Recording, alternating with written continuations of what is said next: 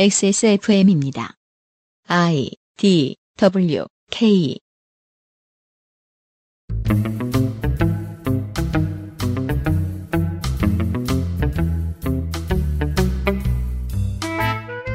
그것은 알기 싫다 특별 기획. 2020 국정감사 기록실 농림축산식품해양수산위원회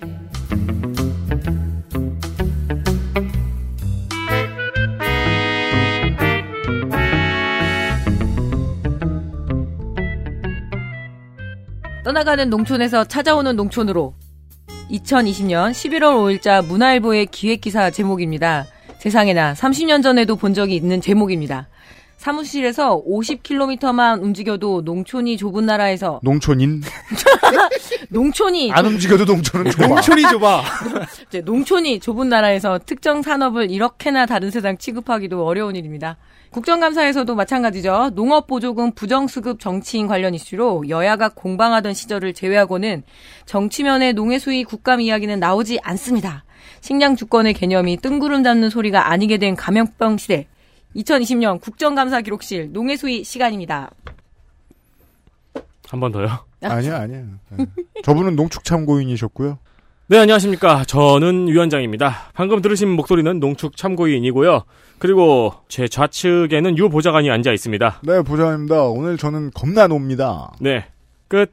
끝. 뭐? 제 맞은편에는 이래, 덕, 이래, 이렇게 진행을 해도 되는 겁니까? 마, 맞은편에는 덕질 간사가 사과하세요. 아주 부은 얼굴로 앉아 있으니 모두 유튜브에서 확인하시길 바랍니다. 아, 그렇습니다. 네, 그렇습니다. 어, 어제- 동양인 눈을 하고 있어요. 어제 사무실에서 자고 일어나 일어나자마자 녹음에 들어온 홍성갑 덕질 간사입니다. 나는 네. 무럭무럭 잘하는 푸바오가 딱 생각났어요. 맞아, 맞아. 요새 최고 인기잖아요. 아니, 근데 형 얼굴 부으니까 안경 잠깐만 벗어봐봐요. 너무 아 귀여워. 그런 거 시키지 마. 유튜브 올라가. 아니, 시, 시진핑 닮았어. 야씨. 화하가 손 안에 있게 생겼구나. 시황제? 자, 아, 잠시 후에 시작을 하도록 하겠습니다. 나의 마지막 시도 퍼펙트 25 전화 영어. 마군을 긁 마구 늙고 그건 최가 그건 최근에 내 인생이고 나도 늙고 있다. 그러니까 평소처럼 노는데 마- 마구 늙고 있어요. 상대적으로 빠른 속도로 아무리 생각해도 너 때문입니다. 우리 매트 깔아줘. 여기 긁고 있게. 아 이게 영화 큐브에 나오는 그런 공간의 개념인 거예요. 이 매트 위에 있으면 마구 늙든 인터스텔라 같은 거네. 아 잠깐만 잠깐만. 아이씨. 아. 우리 우리 어제 그 얘기했잖아요.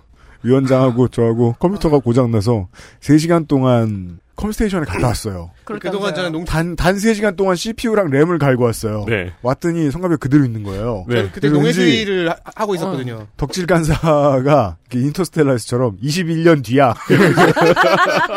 지금 딱 마구 늙고 놀고 있어. 우리, 우리, 우리는 1시간 지났는데. 과정이 심하네. 사실은 2시간 지났어. 아직 다 안 읽었어요. 네. 아, 다시 할게요. 나의 마지막 시도 퍼펙트 25 전화 영어. 마구 긁고는 케미하우스 애견매트에서 도와주고 있는 농림축산식품해양수산위원회 국정감사를 잠시 후 가지고 돌아오겠습니다.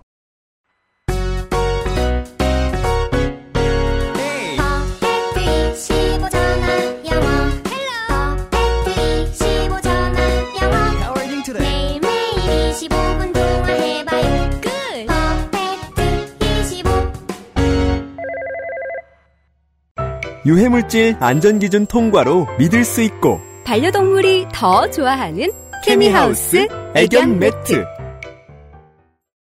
농림축산식품부, 해양수산부, 농촌진흥청, 산림청, 해견의 2부 3청을 소관하는 농해수위. 해견은, 해견? 해견, 해견은 물개인데, 물개는 바다의 개죠. 아주 귀여워요. 해견. 해경, 해경의, 해경의, 네. 농림축산식품부, 해양수산부, 농촌진흥청, 산림청, 해경의 2부 3청을 소관하는 농해수위.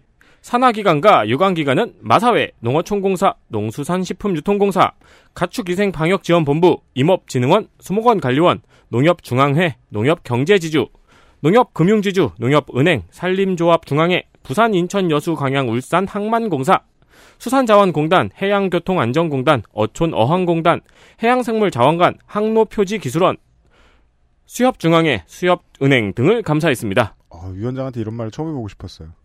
하면 할수 있잖아. 편집이니까 모르실 텐데요. 안 틀리고 한 번 읽는 거 처음입니다. 저렇게. 우리나라는 무슨 그 공공기관에 있잖아요. 네. 이응이 너무 많아요.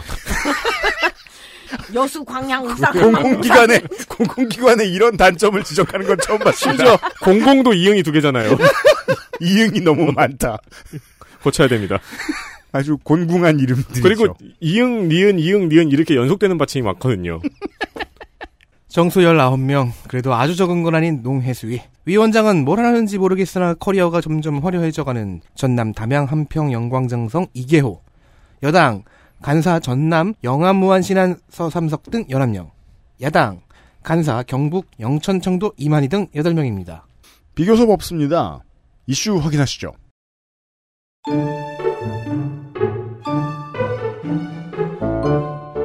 이슈 하나. 시장 도매 인재. 민주당 윤재갑, 국민의힘 이만희, 안병길.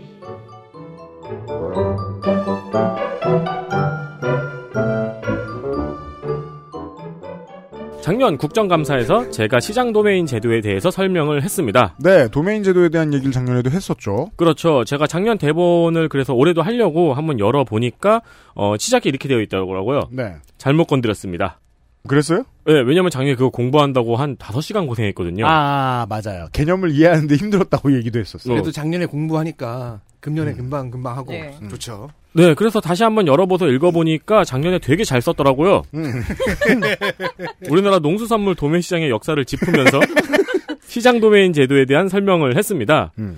지금 짧게 다시 한번 요약을 드리자면은 일제시대에 지정 도매 법인제를 하면서 일본인만 농수산물 도매를 할 수 있게 한 게 해방 이후까지 이어졌습니다. 네. 농수산물을 대량으로 도매하는 법인이 농민한테 사서 시장의 상인들한테 파는 거죠. 그렇죠. 근데 도매법인들의 빠빠빠빠빠빠워가 너무 세져요. 그렇죠. 그래서 농민들의 가격을 후려칩니다. 음. 85년 용산에 있던 시장을 가락시장으로 옮기고 용산에는 이경식 사장님을 갖다 놓습니다. 그렇습니다. 그리고 2020년에 이경식 사장님은 수산물인 순행식 컴퓨터를 팝니다. 물론 해수가 들어가진 않습니다. 그렇죠. 민물입니다. 네. 아, 민물도 아니죠. 엄밀히. 워터젤. 서울의 도매시장은 가락시장으로 옮겨져서 이제 거대한 도매 법인이 떼오는 게 아니고 경매제가 도입이 됩니다. 그러니까 이제 기업화된 도매 법인의 권력을 해체하고 공정한 가격 형성이 되었습니다. 그렇죠. 그래서 가락시장의 농산물 유통 과정은 생산자에게서 도매법인이 물건을 떼우고 경매로 중도매인에게 팔고 음. 이거를 소매 상인이 사고 소비자가 사오는 방식의 5단계가 됩니다. 이걸 설명해 드렸죠. 네. 어, 그렇게 행복하게 살아가고 있었는데, 이거는 공정성을 담보하느라 중간에 단계가 너무 많아졌죠. 음. 네. 대형마트가 나타났어요. 음. 대형마트는 밭에 가서 직접 사옵니다. 그렇죠. 그럼 유통 과정이 생산지, 마트, 소비자. 음. 3단계가 돼가지고 짧으니까 당연히 마트가 가격 경쟁력을 가졌죠. 그리고 또 가서 그 팀장님이 먹어봐요. 네. 그리고 달면서 사와요. 맞아요. 그리고 가끔 이마트 그런 그 벤더들이 가서 또 가락시장 가서 사오기도 해요. 물량 달리면은 특히 그렇죠. 이제 과일 같은 거. 근데 굉장히 좋은 물건을 갖고 와서 그게 늘 딜레마예요. 확실히 대형마트의 그 채소나 과일들이 좀 좋죠. 그래서 이제 장 품질이. 보는 사람은 부정하고 싶어도 몸으로 인정하고 있죠. 네. selection이 어, 마트 쪽이 좀 더 선택권이니까 좀 더 우선권을 가지고 있다는 네. 걸 먹어보면 알아요. 그렇죠. 그러니까 음. 원래 마트도 가락시장에서 떼어왔었는데 그 네. 각 도에 이제 그런 시장이 있죠. 음. 떼어왔었는데 얘들이 떼어오다 보니까 잠깐만 싶은 거예요. 생산지의 우수한 생박, 생산자를 짱박기 시작하죠. 그렇죠. 그렇게 아예 이제 뭐 제주도 같은 데는 축양 양식장은 신세계 이마트가 바로 그냥 고기 길러서 갖고 오거든요. 횟감. 아 전담 생산자. 네, 횟감. 그래서 제주도 여행 가시다 보면은 이상하게 비닐하우스가 있는데 그게 비닐하우스가 아니라 축양 양식이라 그래서 물 끌어올려가지고 광어 같은 거 길러서 그래서 그 가격에 그렇게 그 quality를 유지를 하죠. 아 네. 그래서 이제 아예는 이제 아예 키워버리기까지 하는 거네요. 네, 그래서 뭐 이렇게 뭐 도급처럼 주느라. 그 걔는 날 때부터 신세계 광어인 거 아니에요. 네. 롯데 광어. 음. 그렇죠. 음. 마트가 등장하면서 가락시장 등의 전통적인 도매시장의 수익이 줄어들기 시작합니다. 음흠. 근데 이상하게 도매법인의 수익은 줄어들지 않고 원산지 농민의 수익은 줄어들고 소비자는 비싸게 사게 됩니다. 음흠. 빠밤. 이 유통과정 중간에서 누가 장난을 친다는 의심도 있지만 일단 지금은 시스템 자체만 한번 살펴보겠습니다. 의심을 거두고요. 음. 일단 경매제는 농산물 생산자가 출하 가격을 정하는 권력이 없습니다. 네. 가격은 경매 결과에 따라서 결정이 되죠. 음. 근데 이 경매 결과에 따라서 농산물의 가격이 10배 이상 널뛰기를 한다는 게 문제입니다. 이 자세한 이 살아있는 정보는 저희가 요파시에서 전해드린 적이 아, 그 있습니다. 부추하우스. 그렇죠. 그렇죠. 요즘 농축산인이 요파시인데요. 네, 제가 다시 그 세계에 뛰어들었습니다. 네. 사연 보낼 수도 있어요. 저도. 네. 어, 우리 저, 저, 하우스 사장님께서 보내주신 사연이었습니다. 그렇습니다. 네. 하우스 사장님의 말은 도박도 농사도 하우스에서 하는 거라는 말이었죠. 음. 그렇죠. 그리고 도박과 말하니까- 아주 네. 비슷하다. 그렇게 하니까 그분이 실제 도박업자인지 농업, 농업인인지는 모르잖아요. 하지만 제가 본 바로는 뭐 부추나 고추밖에 없었습니다. 음. 네. 그러니까 이제 그만큼 이 경매 가격이 너를 띄고 이게 거의 도박하는 심정이라는 거죠. 그렇죠. 네. 어, 그래서 그 사장님은 실제로 이제 경매 가격이 문자로 온대요. 음. 근데 폴더폰을 쓰시거든요, 그 사장님이. 그렇죠. 아, 쪼는 맛 있다. 아, 핸드폰을 쫀다고 하시더라고요. 근데 직접 전화 오잖아요. 너무 가격 낮으면. 어, 네. 그렇죠. 네. 그래서 대안으로 나온 게 강서시장에서 시범 도입된 시장 도메인 제도입니다. 간단하게 말씀을 드리자면 옛날 제도의 회기입니다. 네. 도메인이 밭에 가와서 따와서 그 이제 밭에 가와서 농수산물을 사와서 음. 시장에 파는 겁니다. 예. 출하자가 가격을 협상할 수 있는 장점이 있고요. 음. 농산물 가격이 널뛰지 않는다는 장점도 있습니다. 하지만 단점은 우리가 옛날에 경험한 적이 있습니다. 그렇죠. 이 도매법인이 결국에는 거대해져서 음. 도매 시장을 독점하면은 농민들한테 가격을 후려치게 되겠죠. 그렇죠. 네. 네. 그러니까 권력을 처음에 5대 5로 다시 나눠줬더니 어떻게 또 9대 1, 10대 0으로 바뀌더라. 그렇죠. 예, 그럴 수가 있는 거를 정부도 아니까 음. 이제 지금의 시장 도메인 제도는 정부가 모니터링을 하고 있다고 합니다. 음. 그 외에 이제 여러 가지 감시가 이제 그 저- 나라에서 지켜보는 거죠. 그렇게 안 되도록. 네. 네. 반면에 경매 제도는 경매니까 투명성이 보장이 됩니다. 예. 대신 농민들은 경매가를 쪼아야 하죠. 음. 어, 찬반은 이해관계자마다 지금 모두 다릅니다. 예. 가락시장의 도매인들과 유통 관계자들은 반대를 하겠죠. 음. 뭐 누군 찬성하는 사람도 있고, 그러니까 각자 밥그릇에 따르고 농민들도 의견이 다릅니다. 예. 언론도 다 달라요. 예. 네. 농업 농업 관련 언론들도 다 찬반으로 나뉘어서 지금. 여기까지도 전해드린 적이 있습니다. 복- 지금까지는 복습을 좀 했어요. 네. 특히 올해 서울시와 전남이 전남형 시장 도메인 제도 도입 합의를 받습니다. 전남형 시장 도메인 제도. 네. 전남형의 공영시장 도메인제는 농산물 가격이 공표 가격 이하로 하락할 경우에는 생산자에게 일부 보전을 해주는 안정성을 높인 제도입니다. 아, 뭔가, 네, 네, 말씀하세요. 아 무조건 마이너스여도 경매 수수료는 다 떼줘야 되거든요. 이건 대도시로 네. 표현을 하면, 그, 민자 인프라 사업하고 비슷해요? 예. 네. 저쪽에서 용역을 제공했고, 너네들은 손해 안 보게는 일단 무조건 해주겠다. 그렇죠. 공공기관에서. 네. 음. 그 사실 각 지역의 농수산물 가격 같은 건 지자체가 지원을 해줘야 되는 부분이니까 그렇죠. 이런 식으로 보전을 해주겠다는 거죠. 망하지는 않는다. 네. 그리고 가락시장의 일부 구간, 지금 가락시장 현대화가 됐잖아요. 음. 그 현대화된 시장의 일부 구간에서 이 시장 도메인제를 일부를 하려고 업무 협약식까지 했습니다. 네. 사진도 찍고요. 음. 근데 농림축산식품부에서 승인을 안 해주고 있습니다. 왜지요? 반대를 하고 있어요. 음. 서울 농수산식품공사와 유통센터 등은 시장 도메인제를 홍보하고 있어요. 음. 막그 만화 같은 거 그려가지고 홍보하는 블로그에서. 네. 네, 저 어제 그걸 봤거든요. 음. 근데 김현수 장관은 작년에도 반대했고 올해도 반대입니다.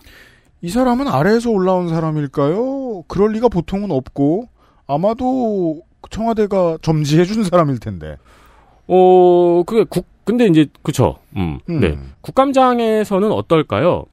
여당은 도입을 찬성하고 있고 야당은 반대를 하고 있습니다. 근데 장관이 왜 반대를 해요? 그게 신기한 부분입니다. 음. 그러니까 윤재갑 의원은 일부만 도입하는 거고 다양한 유통 방식을 도입해서 문제점이 있으면 개선하고 장점이 많으면 도입하자. 네. 그리고 이제 경매제를 없애자는 게 아니지 않느냐. 음. 뭐 이런 식으로 이야기를 했는데 김현수 장관과 국민의힘의 이만희 의원 같은 경우에는 음. 그리고 이제 안병길 의원까지 강서시장의 실험 결과 경매제에 비해서 가격의 진폭이 오히려 더 크다. 그리고 가격 안정성에서도 별로 나아진 면이 없다면서 이제 서로 다른 통계를 들고 와서 반대를 표했습니다. 네. 또한 김현수 장관 같은 경우에는 가락시장의 가격이 우리나라의 농산물 대표 가격이라 이거예요. 네. 근데 시장 도메인제가 도입을 해가지고 가격이 만약에 내려가면은 우리나라 전체의 리스크가 너무 크다는 거죠. 장관의 의견은 설득력이 있는 겁니까? 관료거든요. 완전히 그 처음에 김 정답 끝. 예. 네. 어, 그리고 고시 출신의. 예. 김현수 장관이 또 그 박근혜 대통령 때 그 거기서 아주 승승장구하던 관료였고 정운천 장관이었을 때 밑에 국장이었어요. 그러니까 승진한 장관. 아, 네, 제가 승진 자- 장관입니다. 그러니까 제 예측에 비안이 맞았네요. 아래에서 올라온 사람. 네네. 그래서 차곡차곡 여기서 행시 봐가지고 올라오고 올라오고 해서 일설에 의하면은 비고시 출신과 고시 출신을 굉장히 구분한다고 하더라고요. 이게 그러니까- 재경 기재 공무원들 올라온 사람들하고 비슷한 거 아니에요? 네. 민주정부 들어오면 틱틱대고 음, 음, 하자는 네. 대로 안 해주고.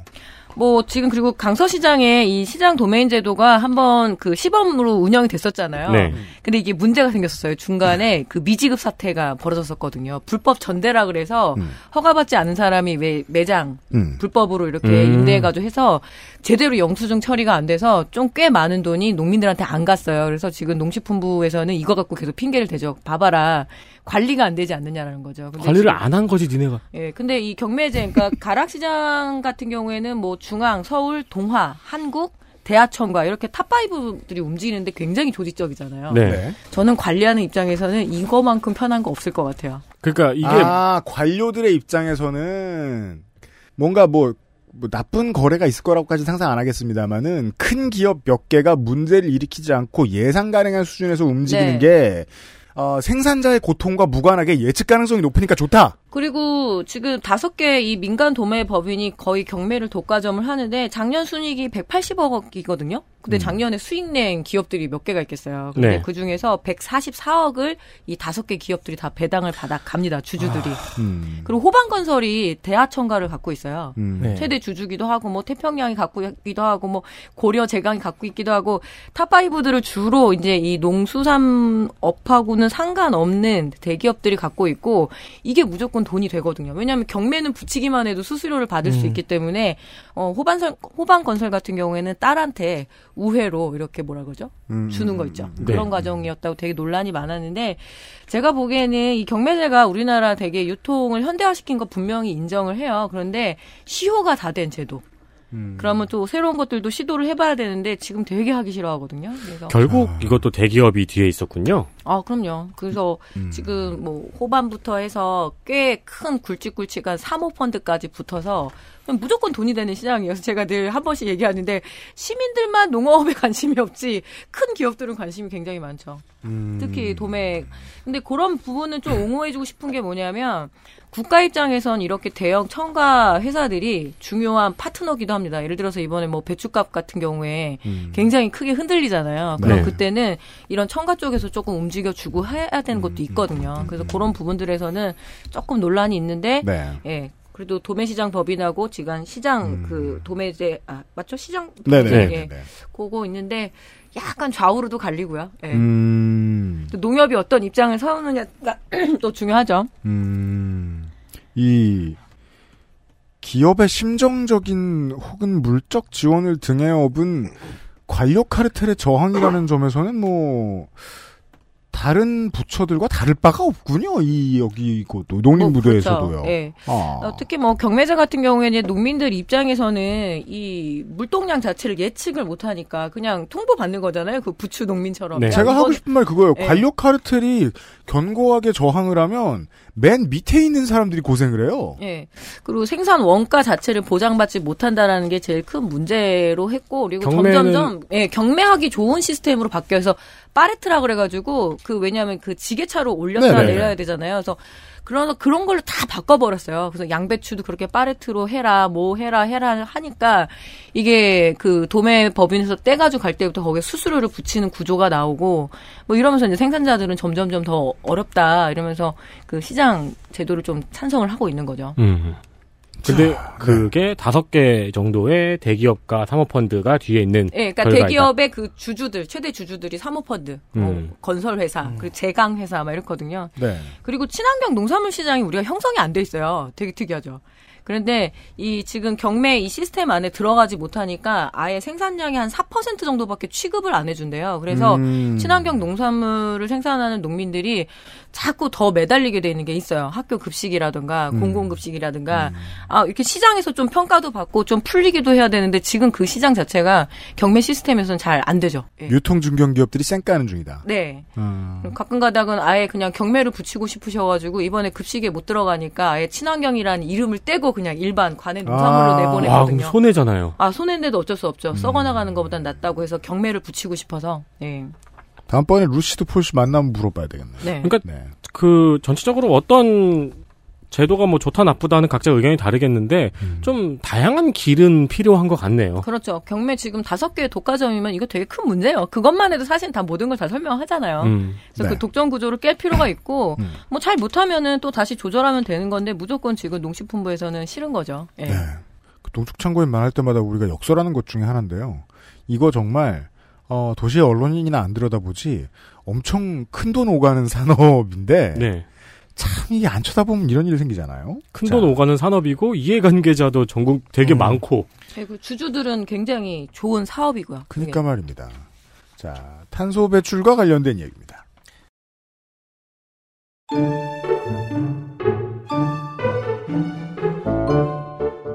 이슈 둘. 탄소 저감 실패 중. 민주당 미성권.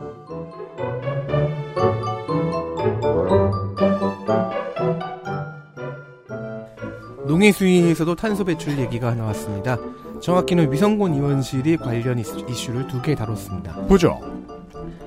기후변화 대응은 중요합니다. 대, 근데 대응은커녕 적, 적응도 늦어서 금년에는 홍수를 만들었잖아요. 음. 아무튼 이명박 정부 때부터 온실가스와 탄소 배출 감축을 목표로 하고 있습니다. 네. 10년이 지난 지금 오히려 증가했습니다. 예. 뭐 나름 계획을 세우지 않은 것은 아니었습니다. 음. 한 예로 2011년에는 화학 비료 사용을 매년 3%씩 절감하는 계획이 기후 변화 대응 기본 계획에 들어가 있습니다. 네네. 왜 화학 비료가 들어갔냐? 음. 어, 생산 과정에서 질소 고정을 시키는 기술을 쓰는데 질소를 붙들어 둔다? 여기서 아무튼 온실가스가 많이 나온다고 합니다. 어, 설명 잘하네. 아무튼으로 다 줄였어요. 그러니까요. 그 질소와 수소를 합쳐서 암모니아를 만들어서 그걸 이제 비료에 함유시키는 건데 그러니까 너 화학병이잖아. 화학병이라고 화학 전반을 아는 건 아니잖아요. 비료 안 만들어봤어? 화학 무기에 대해서만 아는, 아는? 거지. 아니 방독면만 닦았겠죠. 네. 아니야. 슥싹슥싹. 어 그리고 화학 비료가 세계 화석 연료의 2%를 소비하고 있다고도 합니다. 그래서 줄여야 됩니다. 네. 그러면 2011년에 줄이자고 했잖아요. 음. 2019년 13.3%가 증가한 상태입니다. 음, 장사 잘 됐군요. OECD 평균에 비해 질소 사용량 3.4배, 인 사용량 7.7배. 대체 뭘 한 건지 모르겠습니다. 네. 위성곤 의원은 농촌진흥청의 R&D 쪽을 어, 탓합니다. 관련 연구 자체가 6건에 불과했습니다. 일 안 한다. 싹수가 노랗다. 이거 음. 연구 용역도 안 맡겼네요, 별로. 음. 이 6건 중에서도 활성화 단계까지 간 연구는 비료의 적정 사용을 통한 화학 비료 절감 기술.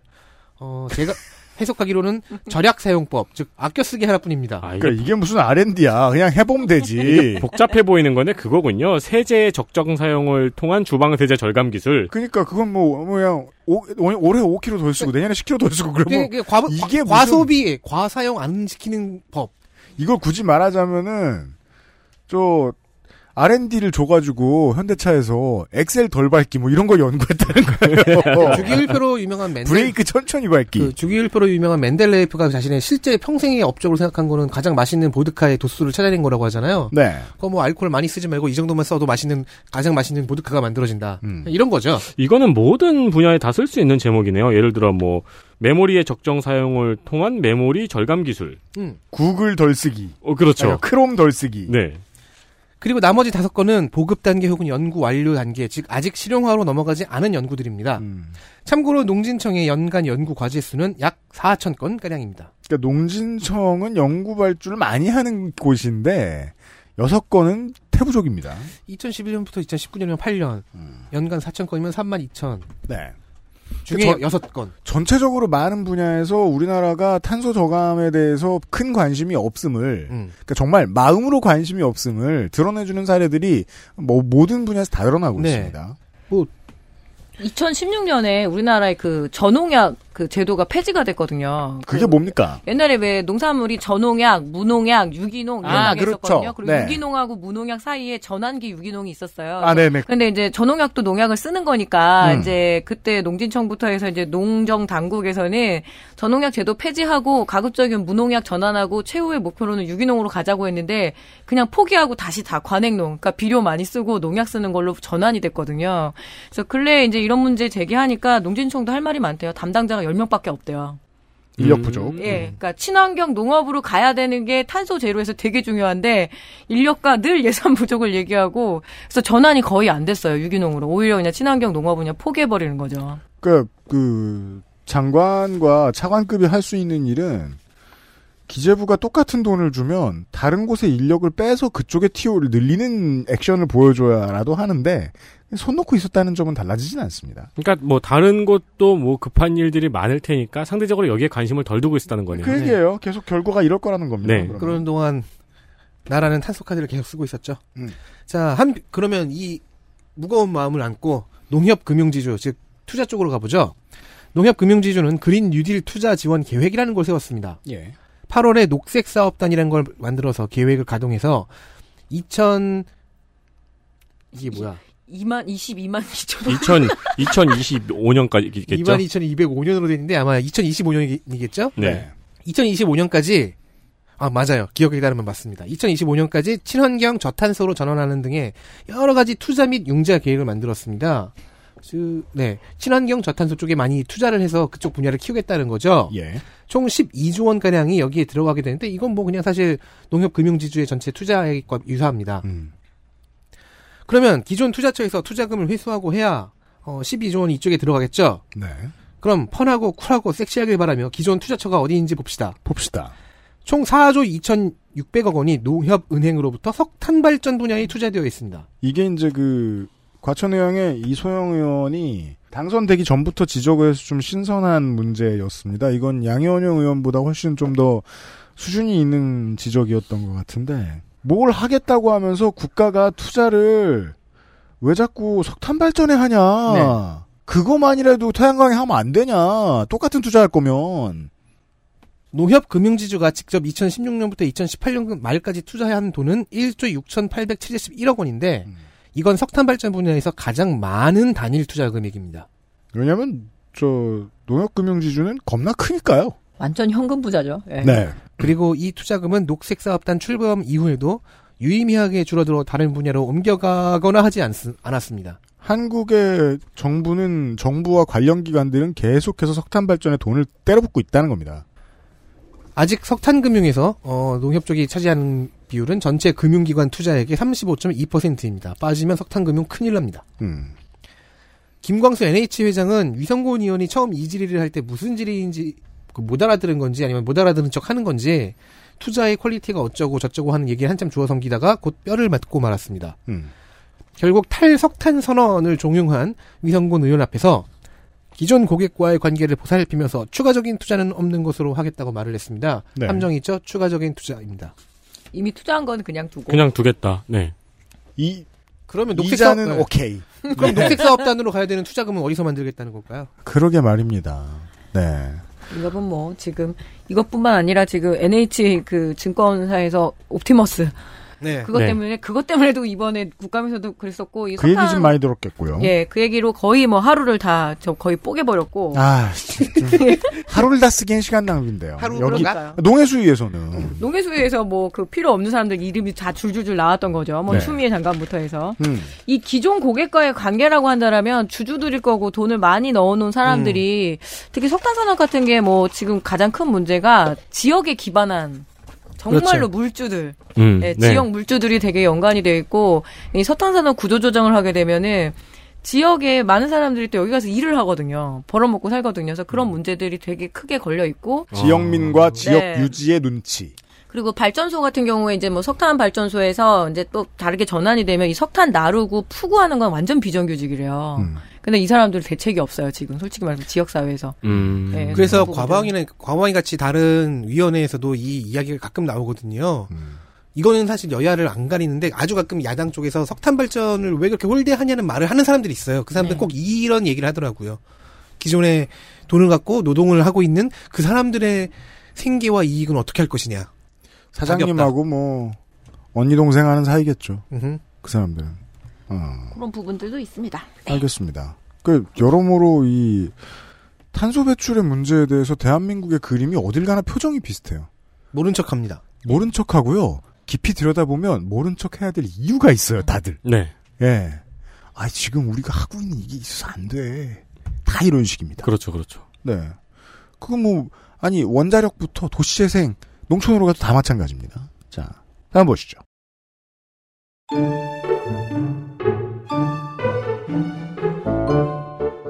이슈 셋. 보험 만기 전에 죽어야 하는 농업인 안전보험. 민주당 서삼석.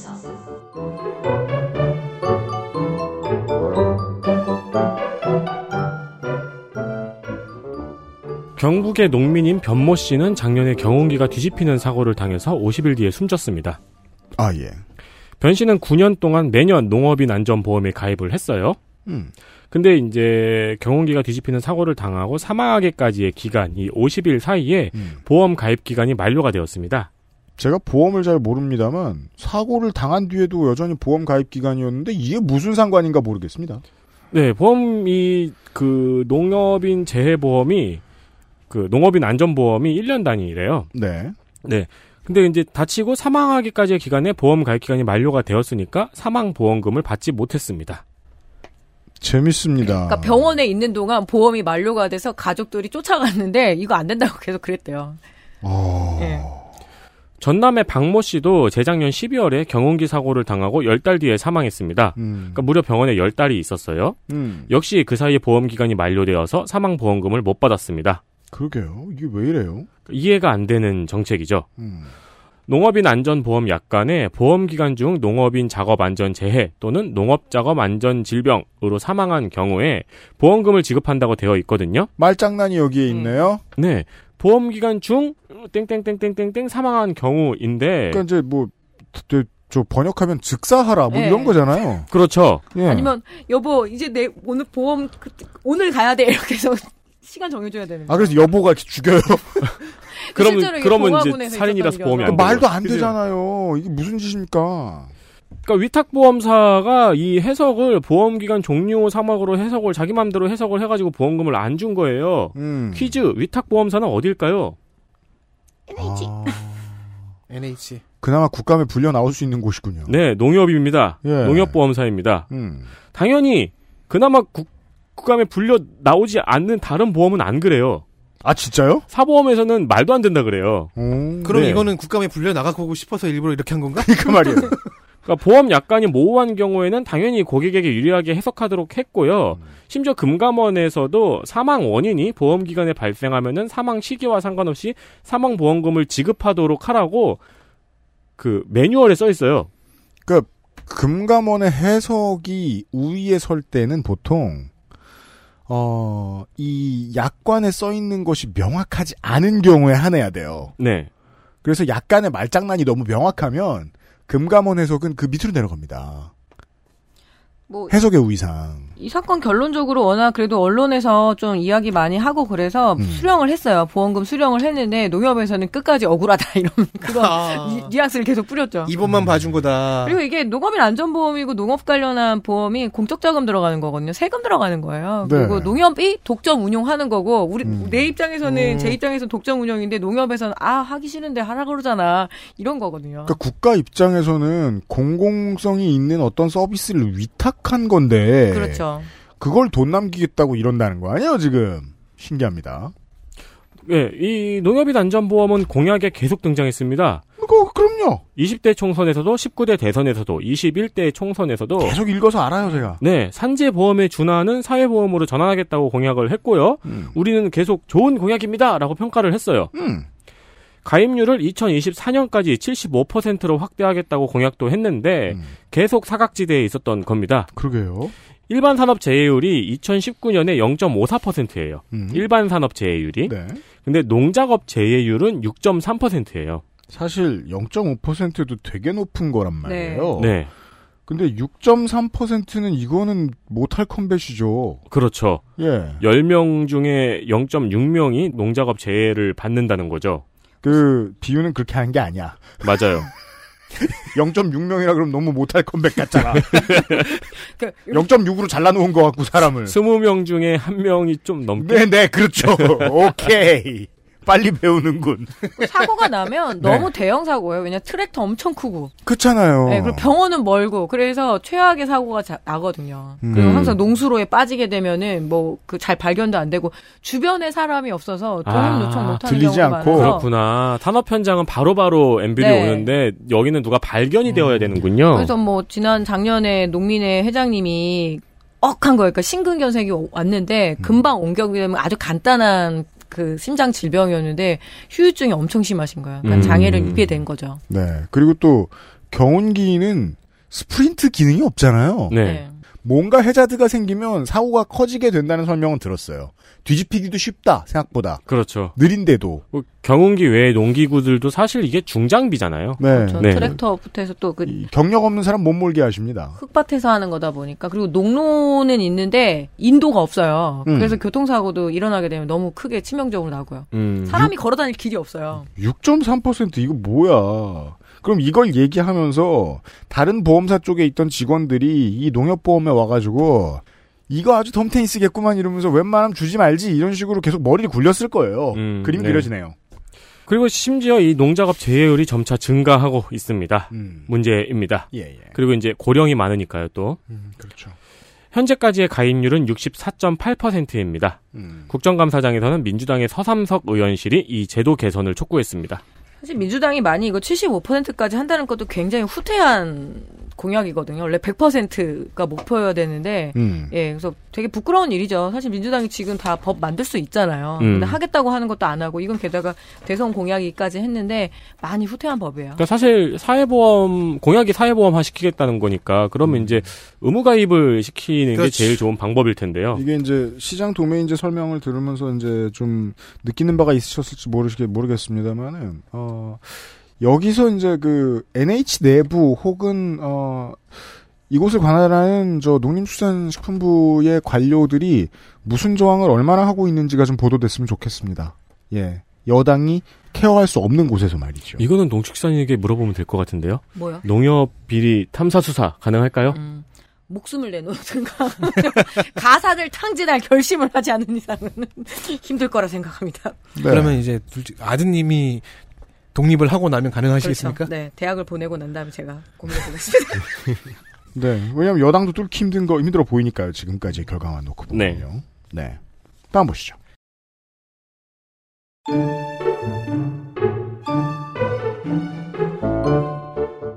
이슈 넷 인력 부족 모든 면에서 민주당 윤재갑 주철현 국민의힘 정점식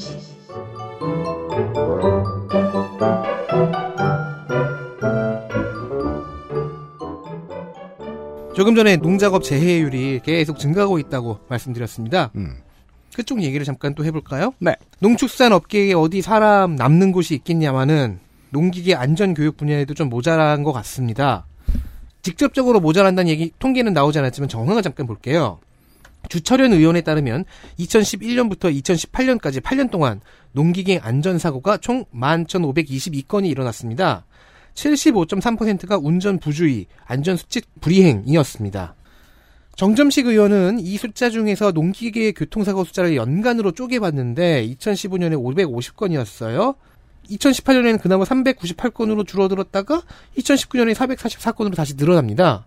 늘 일정 수준을 유지하고 있다고 읽는 게 좀 무방해 보입니다. 네. 그리고 안전교육을 받는 농민이 감소 중이라는 지적을 했습니다. 음. 2017년에 4만 명이 받았는데 작년에는 3만 4천 명으로 줄었다는 것이지요. 직접적인 그 통계까지 나오진 않았지만 교육할 인력이 적고 그래서 교육 기회도 줄어들고 교육받은 농민도 그래서 줄어든다라는 주장이 정점식 의원의 시사점이었습니다. 홍보도 안 되고 네. 제대로 돌아가고 있지도 않고 그러니까 제대로 숙지하지 못한 농기계를 운전하다가 사고를 당한다. 윤재갑 의원은 본인의 지역구인 해남한도 진도에서 그 가까운 사람의 농기계 사고사를 겪었다고 말을 하면서 농기계 운전의 면허가 필수이게 하자고 주장합니다. 그래서 제가 깜짝 놀랐어요. 이게 필수가 아니라고? 근데 저 시골 가면은 애들이 막 운전하던데요? 아, 그렇죠. 그 농업고등학교에서도 배워요. 되게 멋있어요. 농고에 가면은 막 운동장에서 이게 막 트랙터 몰고 다녀요, 학생들이. 와 그거 이게 네. 근육 있는 애가 옷통 딱 벗고 트랙터 쫙 수- 몰면 보통 교복을 입고 하겠죠. 어, 그렇겠죠. 네. 그 드론도 배우고 그러는데 요게 아마 그 뭐라 그러죠? 크기에 따라서 다른 걸로 알고 있어요. 왜 음. 오토바이도 작은 거는 그냥 하잖아요. 네. 그리고 우리나라 그 농민들 평균 나이가 68.8세거든요. 네. 그러니까 새로 무언가를 면허 따고 이런 게 되게 제도가 작동이 안 되니까 농촌. 뭐 일례로 우리 큰아버지는 무면허로 30년을 운전하고 다니셨, 음. 다니셨는데도 못 잡는 거예요. 그냥. 그 집안은 아, 왜 그래요? 나올 때마다 참네. 시골엔 무면허가 많죠. 네, 군대에서 그냥 배운 그냥 그 운전 기술로 그냥 평생 그렇게 운전하고 다니셨는데 나중에 구청장을 잡아먹질 않나. 네, 바로 그 부분입니다. 네.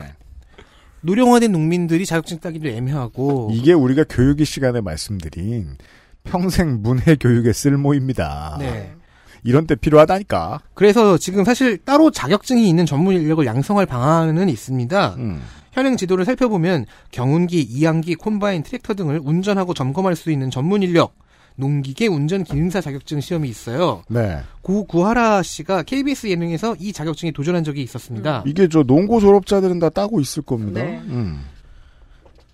그러면 이 자격증 인력을 늘릴 방법을 찾아봐야 되는 거죠. 그리고 네. 그 인력이 농촌에 계속 남아서 농촌 인력으로 음. 어, 먹고 살 수 있도록 해, 그 환경을 만들어주는 것도 중요할 것이고요. 네. 이거는 저기네요. 그러니까 다 할 줄 아세요. 30년, 20, 네. 40년 운전하셨어요. 음. 근데 그 사람들한테 자격증 따라 그러면 당연히 싫다 그러잖아요. 음. 그러니까 이제 그걸 설득도 해야 되고 지원도 해야 되고 하면서 결국엔 다 자격증을 갖고 있는 상태가 된 다음부터 새로 들어오는 사람한테 자격증 발급을 해줘야 되는 거잖아요. 근데 지금 그게 안 되고 있으니까 근데 다 따기 싫어하니까 그럼 우리도 인력도 줄이고 예산도 줄인 거잖아요. 네. 귀농 귀촌 할 때 제가 중장비 그 자격증 따고 가라고 후배들한테 많이 추천하거든요. 특히 남성들. 왜냐하면 요새 논농사는 거의 그냥 사람 불러다가 하는 기계 농사가 돼서 네. 그래서 요것만 하시는 그 분들이 많아요. 많기는 음. 많은데 절대적으로 사람이 너무 부족하다 보니까 음. 이게 가능하겠나. 그래서 뭐, 얼- 뭐 통계 보니까 42세 이하의 그 젊은 청년 농민이라고 해야 되나? 음. 천 명이 안 돼요. 등록 농민 중에 42세 이하가. 이제 컷이 42세까지 올라갔군요. 예. 그래서 청년 뭐 1000명이니까 1000명 내가 정도가 죽을 때까지 내 나이가 컷이 되는 거 아니야? 자격증을 받을 수 있는 사람은 노인들은 되게 힘들죠. 음. 네. 자, 기계 관련 저 전문가 말고도 인력 모자란 곳은 많습니다. 자, 그럼 계속해서 윤재갑 의원을 따라서 축산업 쪽으로 가보겠습니다. ASF 얘기를 해주셨던 농축산인이 지금 참고인으로 나와 계십니다.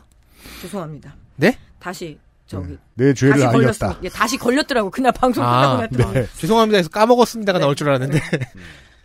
그, 그 예전 방송에서 살짝 언급해 주셨던 이야기인데 가축 방역관의 숫자가 부족합니다. 아우, 저는 멧돼지의 숫자의 10배는 돼야 된다고 생각합니다. 제가 실제로 일하는 걸 보고 참네. 아니, 방역 업무 하시는 분 한 분이 한, 한 분이 스폰처럼 움직여요. 네. 어. 어둠 속에 숨어 있다가 확 날아서 그리로 가야 돼요. 이게 뭐야? 음, 영화판 스폰의 배우는 마이클 제이 화이트. 네. 윤재갑 의원실은 정확히 전국에서 428명이 부족하다는 것을 알고 있습니다. 아, 정원 기준. 네. TO 기준, 네. 그것도 하필이면 병이 가장 크게 발생한 강원도에 93명이 모자라 강원도는 1위를 차지했습니다. 음. 인천과 제주 외에는 모두 모자랍니다. 그 인천은 한 명이 많아서 타의 모범이 되었습니다. 경기도도 모자라다는 뜻입니다.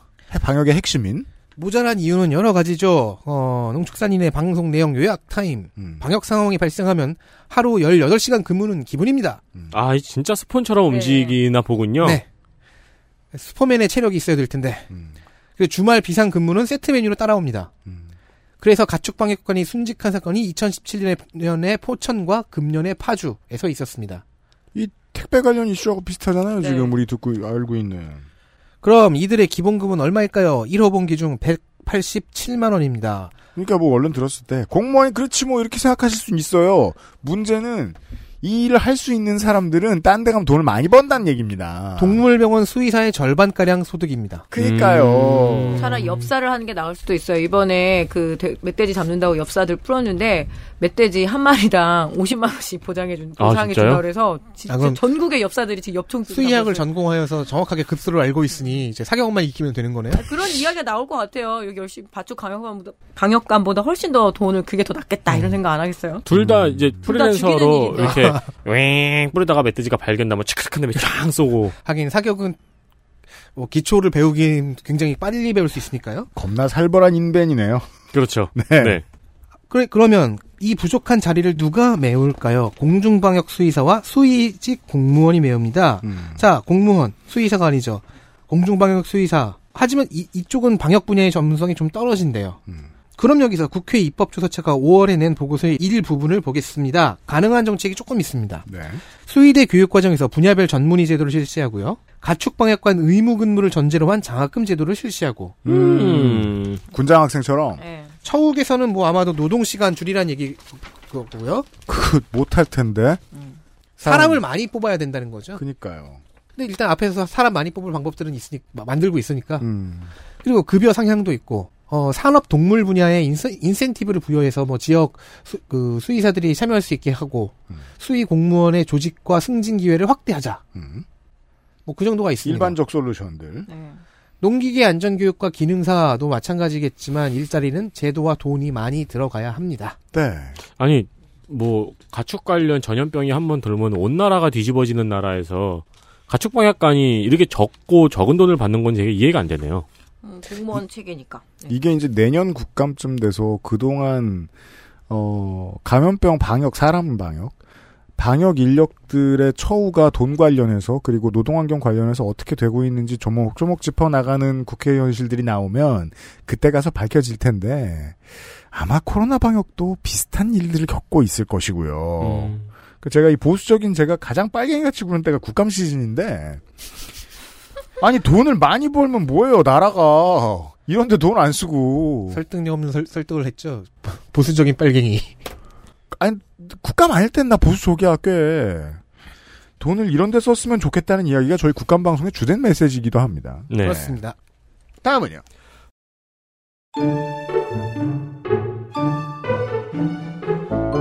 이슈 다섯.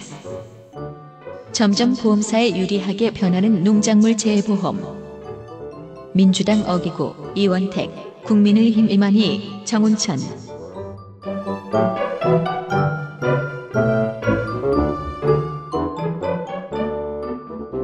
또 하나의 보험 이야기입니다. 음, 농작물 재해보험. 네. 농작물 재해보험의 문제도 많이 거론이 되었습니다. 음흠. 얼마나 많이 거론이 되었냐면은 제가 찾아보다가 의원들이 제기한 문제점을 쫙 일목요연하게 정리를 했을 거 아니에요? 네. 무슨 의원 무슨 문제, 무슨 의원 무슨 문제 이런 식으로 너무 많아서 많이 잘랐습니다. 어, 어, 저 노현 수익 잘했나 보네요. 어, 일단 가입률은 작년까지 40%를 못 넘다가 올해 40%를 넘겼습니다. 이게 홍보가 안 된 거예요. 메리트가 없는 거예요. 이게 잘했다고 볼 수가 좀 애매한 게 올해 농작물 피해가 많아서요. 네. 그래서 가입률이 일시적으로 올라간 거라는 해석이 더 맞습니다. 음, 이게 무슨 소리냐면 그렇다면 평상시에 있는 걸 알면서도 필요성을 못 느낀다는 거 아니에요? 그 자- 손해, 손해사정사가 왔을 때 그 피해를 증명하는 게 되게 어려워요. 예. 그러니까 뭐 적과 전, 적과 후, 뭐 이래서 뭐 따지는 것도 되게 많고 이게 품목별로 되게 다르고 또 지역별로 달라요. 달라요. 왜냐 지역의 농협들이 운용을 하기 때문에 지역에 너무 큰 피해가 발생을 하면 엠빵이 작아지는 거예요. 아, 그래서 이래저래 생각하다가 에이 그냥 안 하고 말지 이런 게 보통 이제 농민들. 그리고 최근에는 아예 가서 가입하려고 했더니 이미 여기에 다 보험금이 지급돼가지고 더 이상 이 상품을 운영 못한다라는 지역 농협들도 있거든요. 그리고 이제 가입률도 상위 10대 품목만 높아요. 음, 근데 다른 품목들과의 가입률 차이가 엄청나게 커요. 네. 예를 들어 당근은 89%가 가입을 했는데 음, 복숭아는 23.3%밖에 가입을 안 했어요. 음. 보험 상품 자체가 품목별로 고려가 잘 안 돼 있단 말이겠죠. 네. 국민의힘 이만희 의원은 재해보험이 오히려 보장성을 축소하고 지급 조건을 강화하는 방향으로 가고 있다고 지적을 했습니다. 네. 일단- 얼른 딱 들어봐도요.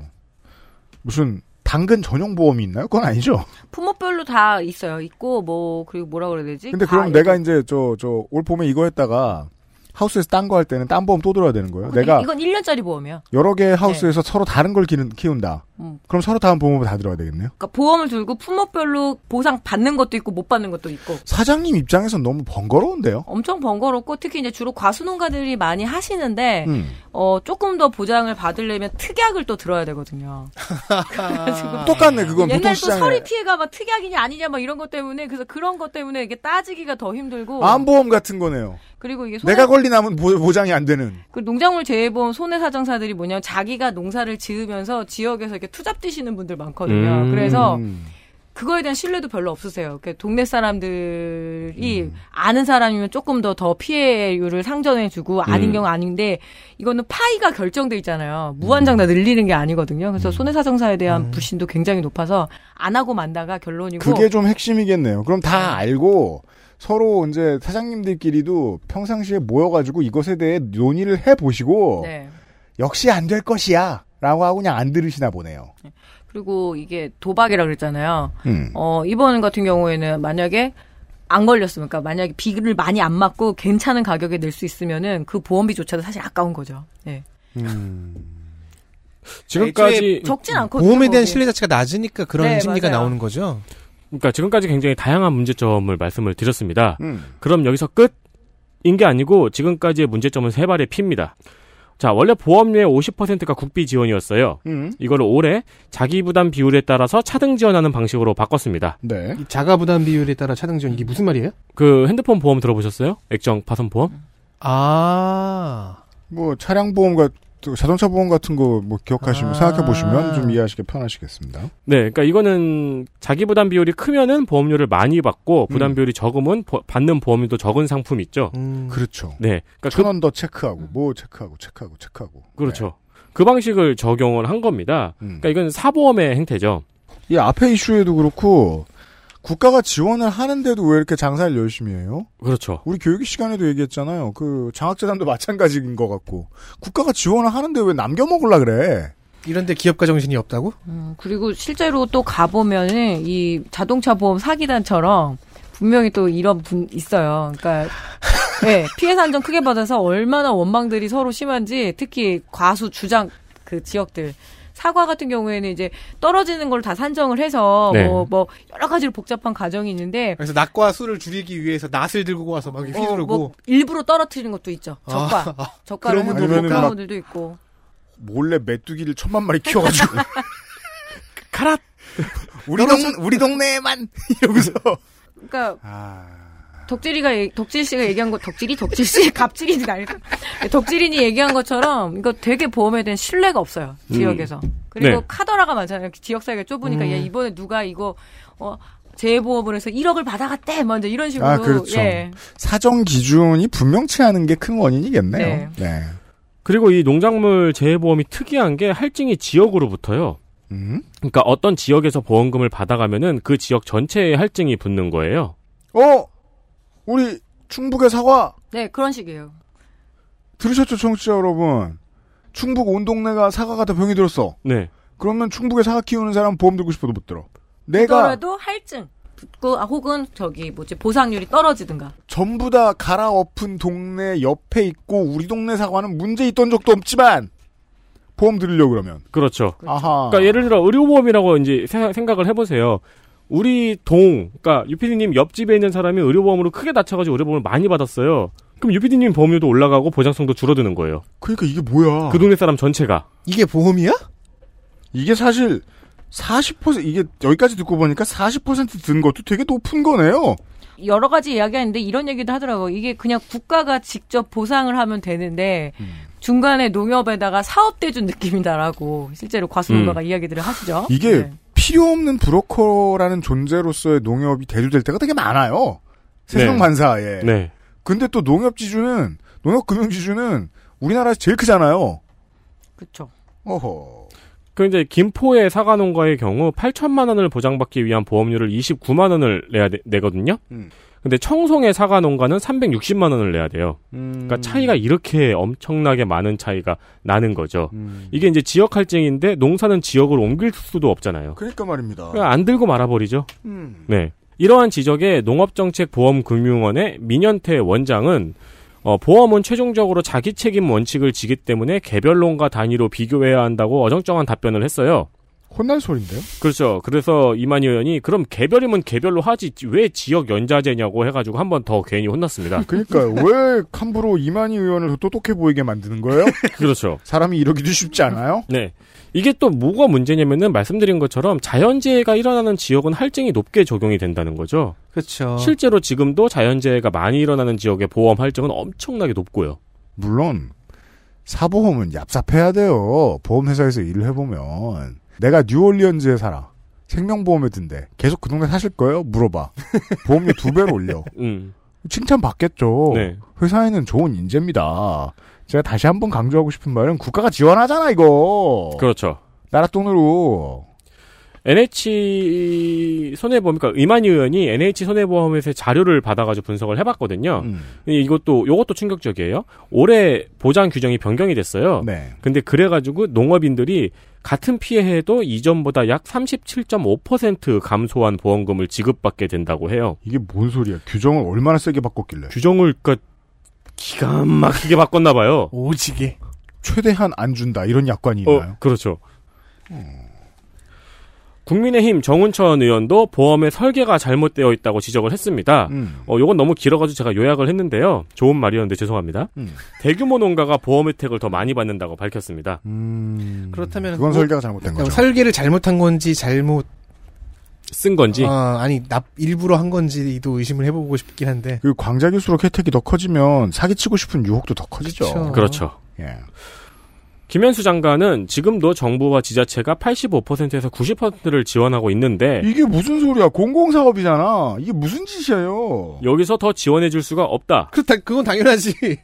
여기서 보장성을 더 높이면 보험이 아니다라면서 보장 확대의 난색을 표했습니다. 지금은 바- 말장난이죠. 지금은 반대 의미로 보험이 아닌데? 이건 마치 학자금 대출 가지고 이자를 그렇게 낮추면 대출이 아니다 이라고 말하는 거잖아. 그렇죠. 대출인 게 중요한 게 아니잖아. 이게 보험인 게 중요한 게 아니잖아. 아니 정부가 보험료는 계속 그 지원을 해주고 보장은 높이면 되잖아요. 아니 왜 장관이 사정사 같은 소리를 합니까? 그러니까 이게 정책 보험이어야 되는데 자꾸 사보험화 시켜버리는 것도 있고 아예 그럼 농민들은 이 지금 이렇게 큰 농가가 훨씬 더 많은 돈을 가져가게 되고 그러면 그게 엠빵 시스템이라 그랬잖아요. 네. 그러니까 지역에 피해가 가는 거예요. 그래서 아예 차라리 여러 사기 사보험 회사들이 경쟁 체계를 좀 도입했으면 좋겠다라는 얘기도 실제로 있어요. 음. 내 보험비 많이 낼게 대신에 확실하게 사고 나면 보장 좀 해줘 이렇게 돼야 되는데 지금은 좋으나 싫으나 이 농협을 통해야 되거든요. 네. 근데 농협에서는 계속 이런 거 우리 손해 그러게요. 많이 본다. 그리고 아니 차라리 동부도 들어오고 LIG도 들어오고 다 들어오는 게 낫겠네요. 근데 뭐 국가 입장에서는 그건 거죠. 워낙 그 농업보험이 인기가 없기 때문에 어쩔 수 없이 공적 자금을 농협에 투입해서 이렇게 하는 거다라고 해명 아닌 해명은 하는데 문제는 뭐냐면은 농협이 운용을 굉장히 깔끔하게 못 한다라는 거죠. 이게 그 제가 농축산인을 만나고 몇 년 동안 공부를 하면서 느낀 건데 농협중앙회와 농협금융지주, 농협은행이 가진 권력 있잖아요. 이거 되게 검찰하고 비슷한 것 같아요. 공공성을 강조하는데 자꾸 사적으로 써요. 음, 네. 네. 자기 조직을 위해서. 올해 초에 그 농협 뭐 창립 50주년 기념해서 기념품하고 그 성과급 엄청 나눠가지고 가서 지금 가루가 되도록 까였었는데 그러거나 말거나요. 예. 그래서- 저도 그 돈 가져가려면 하- 잠깐 까일래요. 예, 그죠. 나도. 저 좀 까, 까주실래요? 성과급 1억 6천 막 이러던데. 예, 그러니까. 그래서 그 저 우리 담배가 농, 농 야구 이야기 히어로즈를 두고 도망쳤을 때 네. 사람들이 아 농협 파머스가 되겠구나 이렇게 얘기를 했는데 그거만큼은 정말 반대를 했던 게 아니 나라 돈인데 누가 재정 그렇게 쓰라고 했는데 음, 음, 음, 네.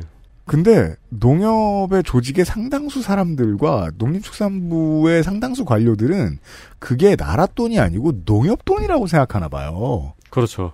그리고 그 생각을 굳혀주는 데 도움을 주는 지역의 많은 유지들이 있는 것 같아요.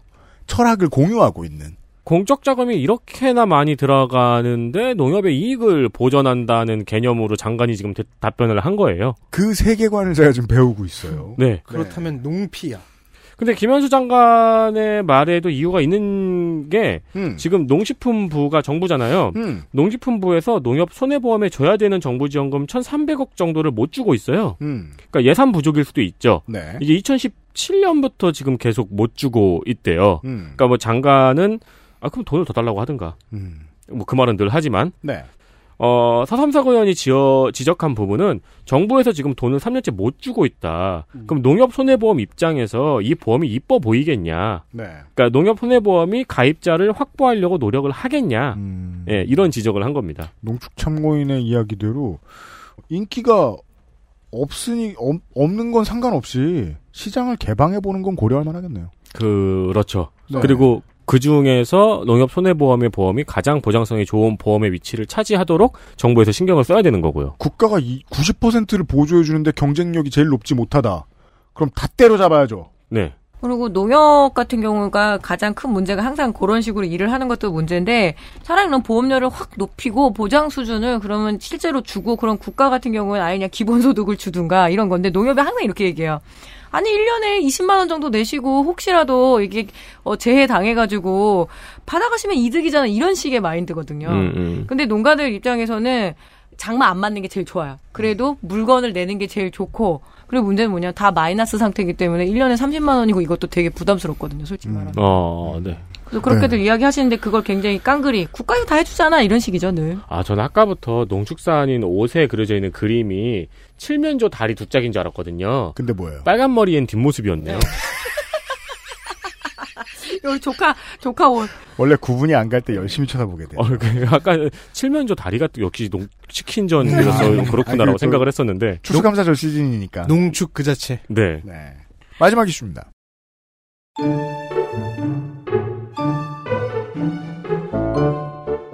이슈 여섯 식량 자금률 민주당 서삼석 윤재갑 어기고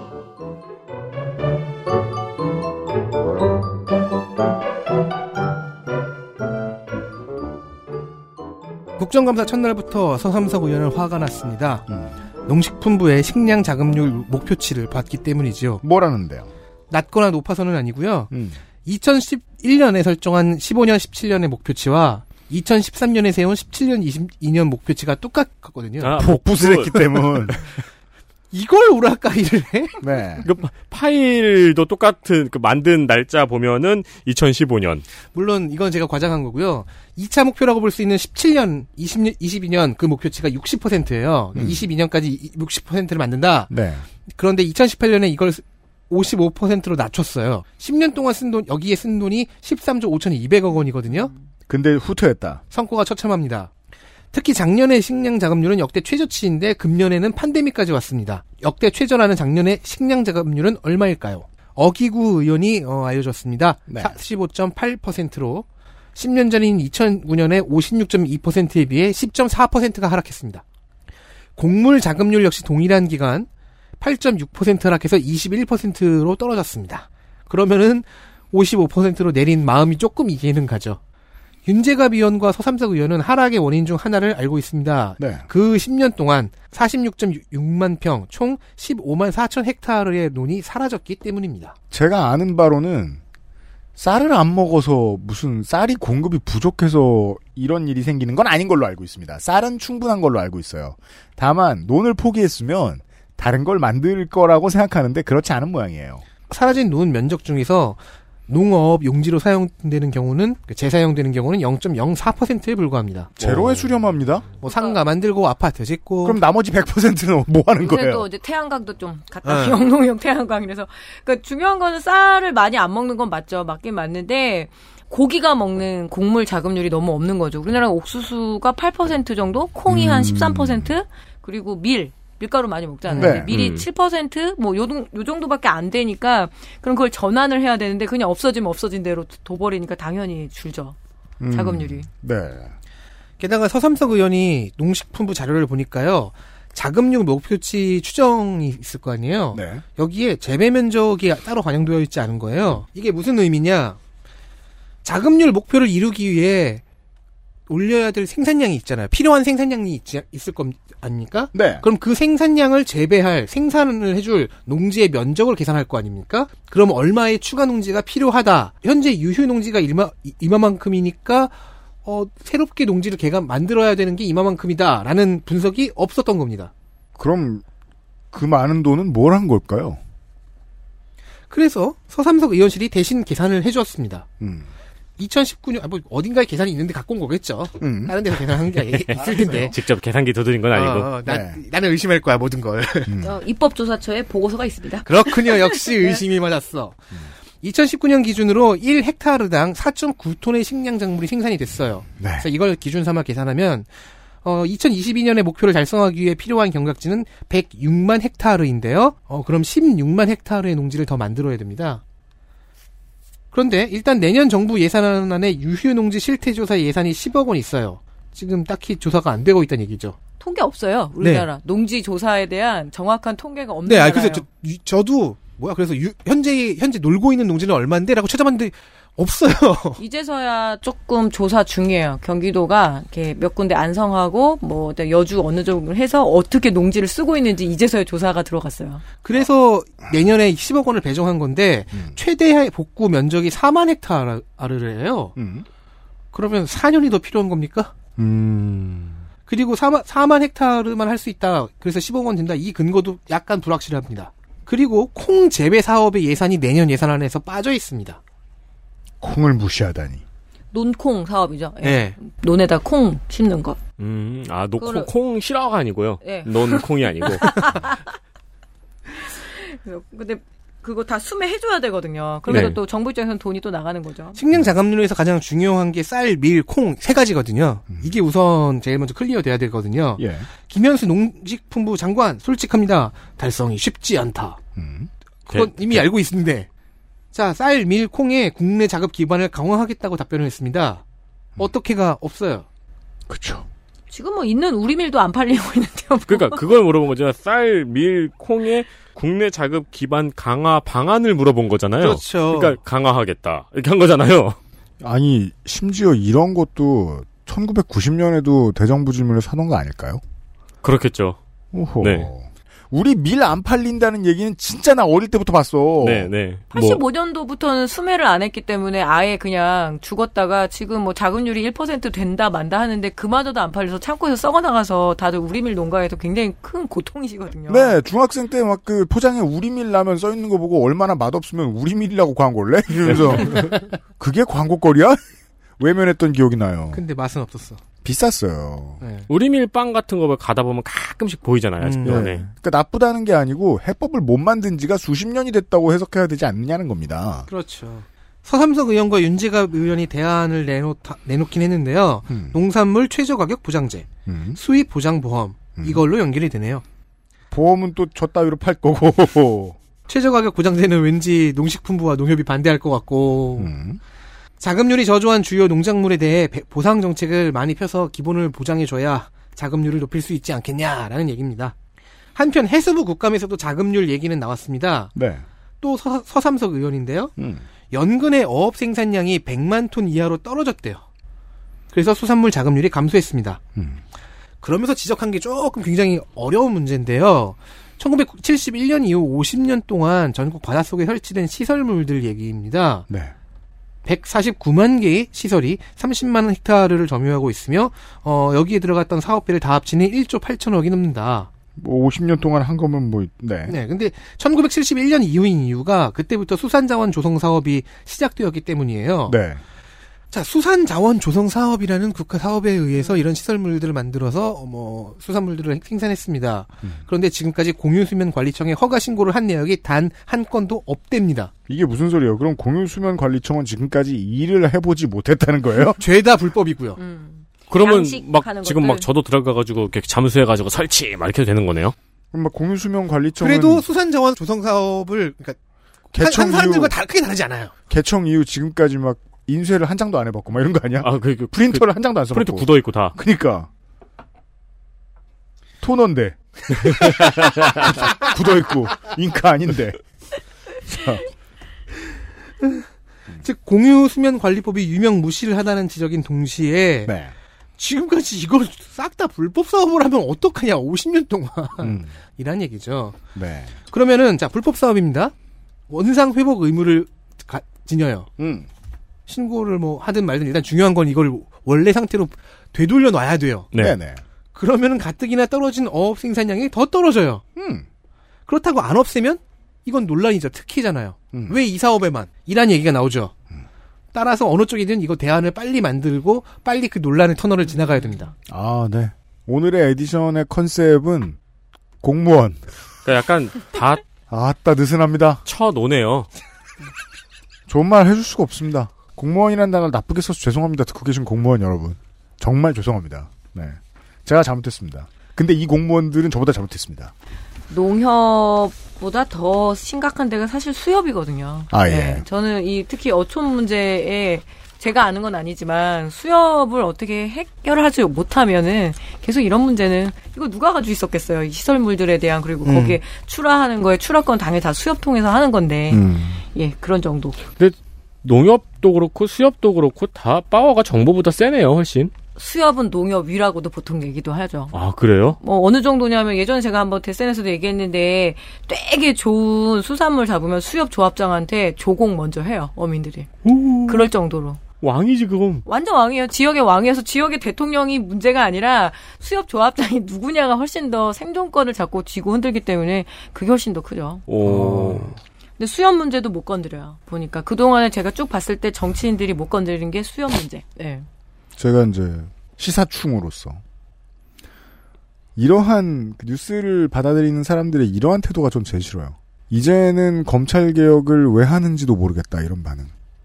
음, 네. 그냥 지겨워서 그런 거거든요. 네. 검찰 못 이기죠? 그러면 못 이길 카르텔은 한국에 쌓이고 쌓였습니다. 음. 우리는 오늘 그 중에 하나를 봤습니다. 네. 아니죠. 여러 개를 봤습니다. 그리고 농협을 이겨도 농협 금융지주를 이길 수는 없어. 또 달라요, 얘기가. 그렇죠. 뭐, 그 녀석은 우리들 중 최악체였지. 이러면서 그렇죠. 금융지주 나오고. 네. 농민들은 농협을 통할 수밖에 없고 무언가 농사 짓고 농약 받아오고 비료도 받아오고 농협 통해야 되고 수- 어민들은 수협을 통할 수밖에 없는데 그 두 조직이 이렇게 개판이면은 너무나 네. 뻔하잖아요. 그래서 사실 지금 농민들과 어민들 현실이 계속해서 나락으로 떨어져 가고 있는 거고요. 네. 네. 어, 이러한 그 정신체와 싸우는 일은 오래 걸립니다. 네. 네. 광고 듣고 와서 어, 장면들 확인하시죠. XSFM입니다.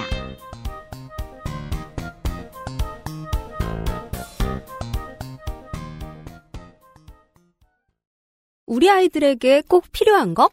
유해물질 안전기준 통과로 믿을 수 있는 미끄럼 방지로 넘어지지 않게 안전하게 음식물을 흘려도 잠깐 실례해도 쓱 닦아주면 그만.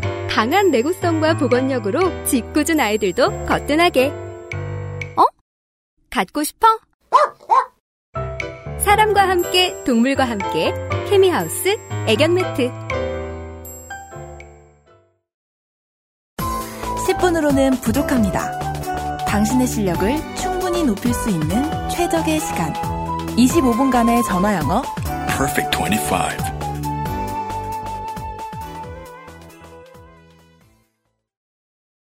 이십 국정감사 기록실 동해수의 시간입니다. 위원장이 가져오신 장면은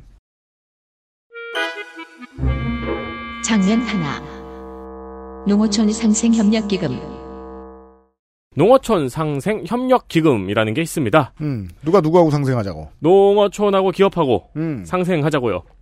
2015년에 설치된 기금인데요. 음. 당시 FTA 비준 당시에 음. 이제 FTA에 대한 혜택이 예상되는 대기업들이 이 FTA로 인해서 피해를 보는 농어촌에 지원하기 위해 설치한 기금입니다. 근데 우리는 이걸 신문에서 잘 못 봤으니까.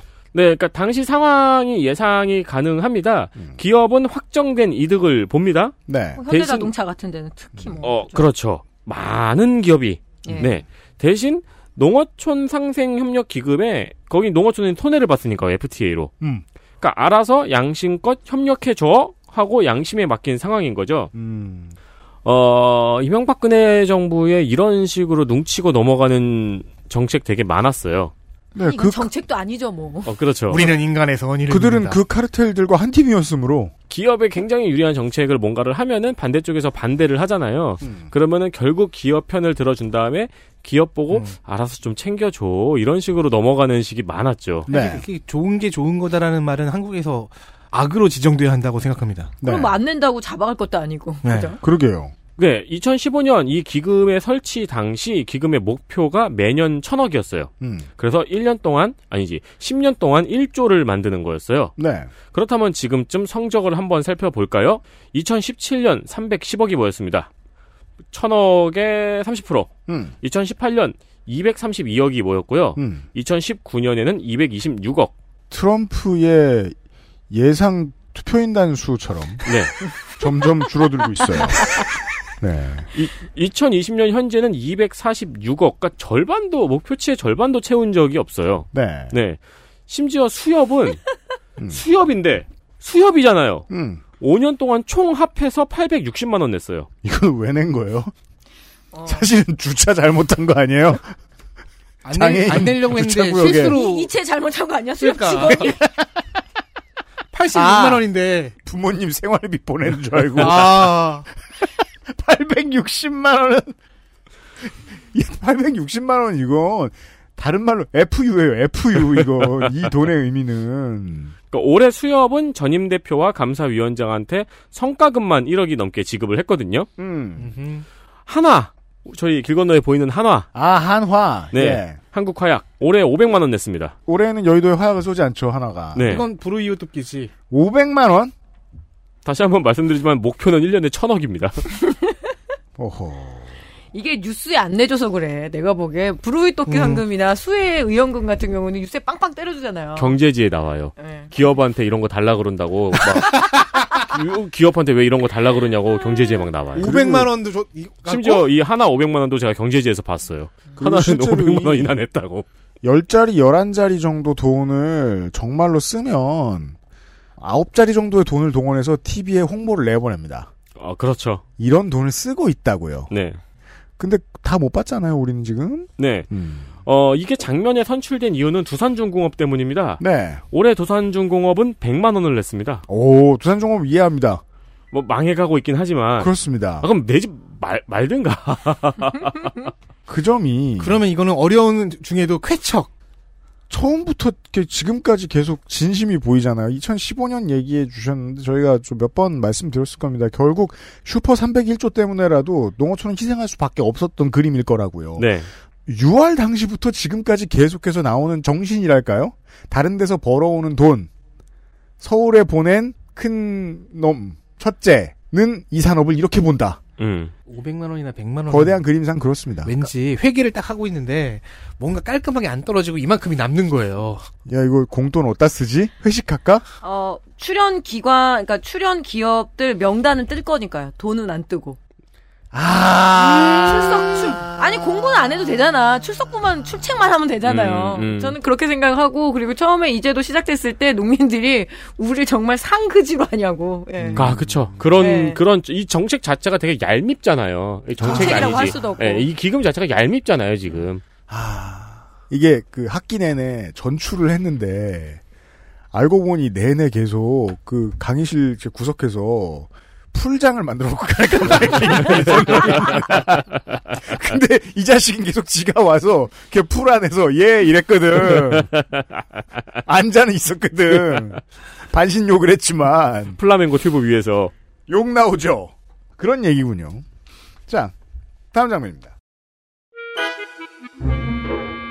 장면 둘. 홍문표의 집착. 지난 총선 데이터 센트럴의 팀이 여기 다 모여 있습니다. 네. 당시 미래통합당을 맡았던 어, 농축사님께 질의하겠습니다. 음. 충남 홍문성 예산의 홍문표 의원- 의원을 소개할 때 말입니다. 음. 예시로 드셨던 발의 법안 기억하십니까? 꽃 중에 꽃.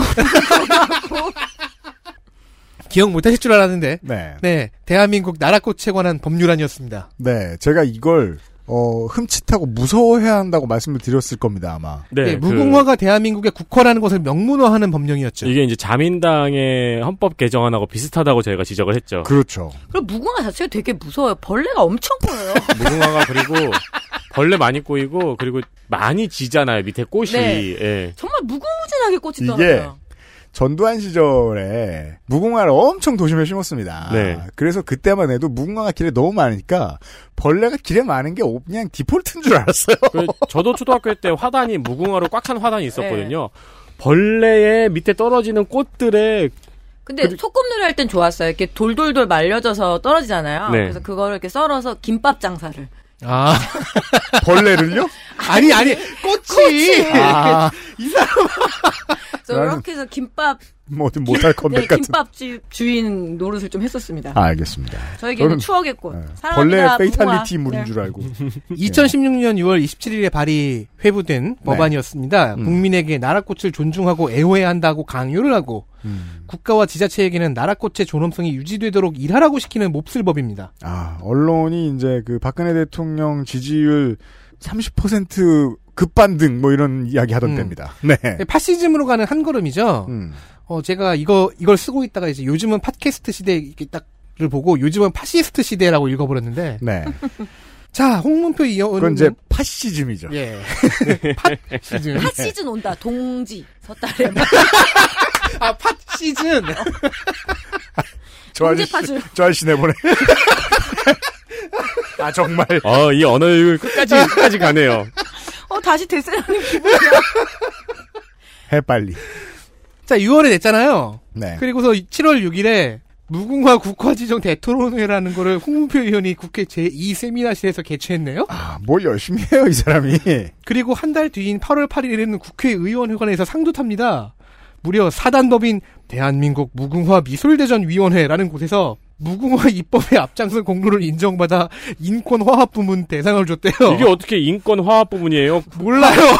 확 확건 화합 부문이지. 그냥 뭐 무궁화 대상을 탔대요. 이렇게. 근데 뭔가 대한민국 무궁화 미술 대전 위원회라는 곳이 있군요. 그러니까요. 아니 뭐 사단법인은 만들 사단법인은 만들면 있는 거니까. 음. 그냥 어쨌든 뭔가 냄새가 나죠. 하지만 이 법안 11월에 국회 전체 회의에 간 후 3년 동안 잊혀졌다가 2019년 4월에야 법안 심사 소위에 들어갔고 다시 버려져서 임기 만료로 폐기가 됐습니다. 좀 특이한 점은 제안자 목록을 보니까 민주당의 김한정 의원과 위성곤 의원의 이름이 발의 명단에 끼어 있어요. 이건 빼줘야죠. 아니, 같은 농해수위라서 사정한 것 같습니다. 그죠. 그리고 영감님 선에서 사인 좀 해줘. 그러면 웬만하면 아주 미친 소리가 아니면 해줘도 그렇죠. 됩니다. 딱, 딱 봤는데 이게 그렇게 막, 뭐, 누가 죽고, 뭐, 뭐, 그런 법은 아니잖아요.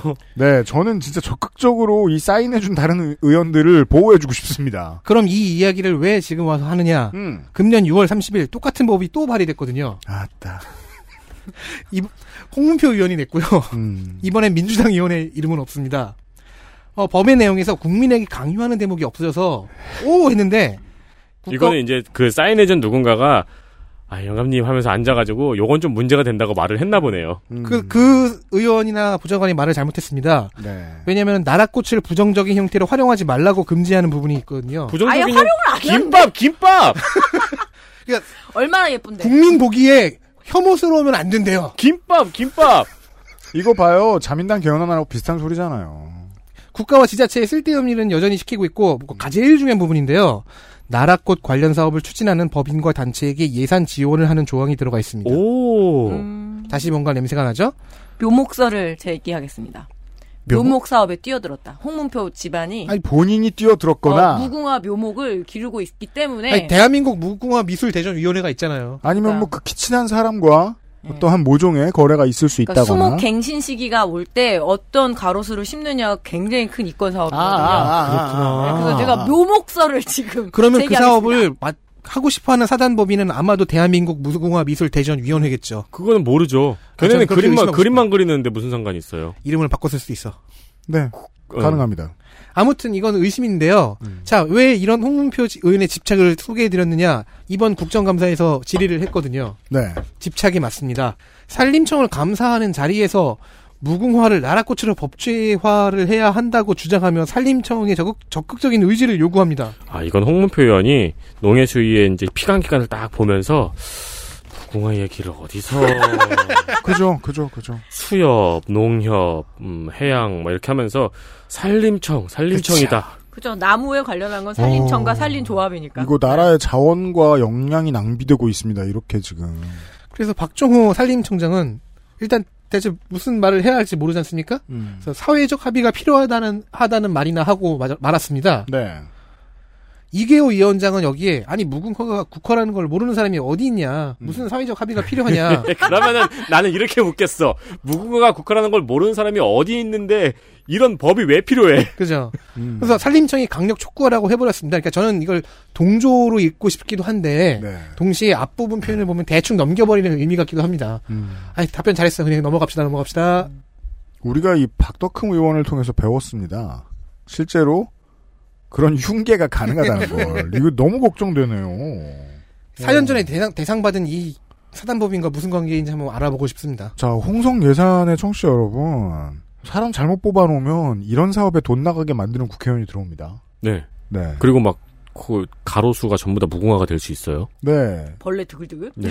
그, 썰어서 김밥. 그러니까 길에는 벌레를 뿌린 아. 다음에 수익은 어떻게 막 in my account 할 수 있어요. 음, 그렇죠. 예. 특히 그 묘목 사업 관련해서는 그 정보 싸움이거든요. 우리나라 지금 수목 음, 갱신 타임 그렇죠. 와요. 가로수 그 양버즘 나무라 그래가지고 지금 그 엄청 비염 환자들의 굉장히 원흉이에요. 우리나라 플라타너스, 뭐 포플러 이런 것들. 음. 그럼 그거를 이제 말이에요. 또 은행 나무도 요새 가로수로 되게 문제 많잖아요. 음. 뭐, 뭐 냄새 난다고 또 갱신해야 되거든요. 그럼 그 다음 그 수많은 나무의 업자들이 누가 있겠느냐라는 거죠. 네. 여기까지만 아, 던지겠습니다. 와, 그렇구나. 거의 로비의 영역이잖아요, 그러면. 네, 그 제가 늘 권유하죠. 귀농하시는 분들한테 열매를 키우지 말고 묘목을 키워라. 음. 그게 제일 낫다고. 근데 정- 묘목 장사를 하기 시작하면 그렇게 로비를 잘해야 살아남겠는데요, 그러면? 그럼요. 네. 어. 그거는 이미 카르텔이 있을 것 같다는 의심도 가능하네요. 느낌적 느낌. 홍문표와 무궁화라는 키워드를 중심으로 좀 파봐야 되겠네요, 누가. 재밌는 거 나오겠네요. 그거는 진짜 모종의 거래네요. 뭐내 묘목의 거래지만 네. 아, 언젠간 진짜 넌 나라 모종이었겠죠. 사랑할 수도 있죠. 예. 아, 그러니까 또, 또 우리 면피할 거 하나 던지자. 우리 다 끌려가. 국회의원이 사랑하는 걸 다 입법할 수는 없잖아요. 그니까 말입니다. 그렇다면 나는 국회의원이 된다면은 아, 뭐 아야네미 레이 진흥법 이런 거. 근데 나는 이계호 위원장이 무궁화가 국화라는 걸 나라케로. 모르는, 네, 무궁화가 국화라는 걸 모르는 사람이 어디 있냐라고 물어봤잖아요. 네. 순간 우리 아들은 알까라는 의심이 들었어요. 아, 왜 아드님을. 학교에서 그거 배우잖아요. 그럴까? 무궁화, 무궁화. 중이 아들이 알까? 그래서 나중에 집에 가서 물어봐야겠어요. 모를 수 있습니다. 네. 우리나라 꽃. 네. 가급적 많은 사람이 몰랐으면 좋겠습니다. 그런다고 나라 꽃이 안 되는 거 아니잖아요. 그렇죠. 그렇죠. 네. 장면 확인하셨습니다. 농림축산식품해양수산위원회 엘리트 플레이어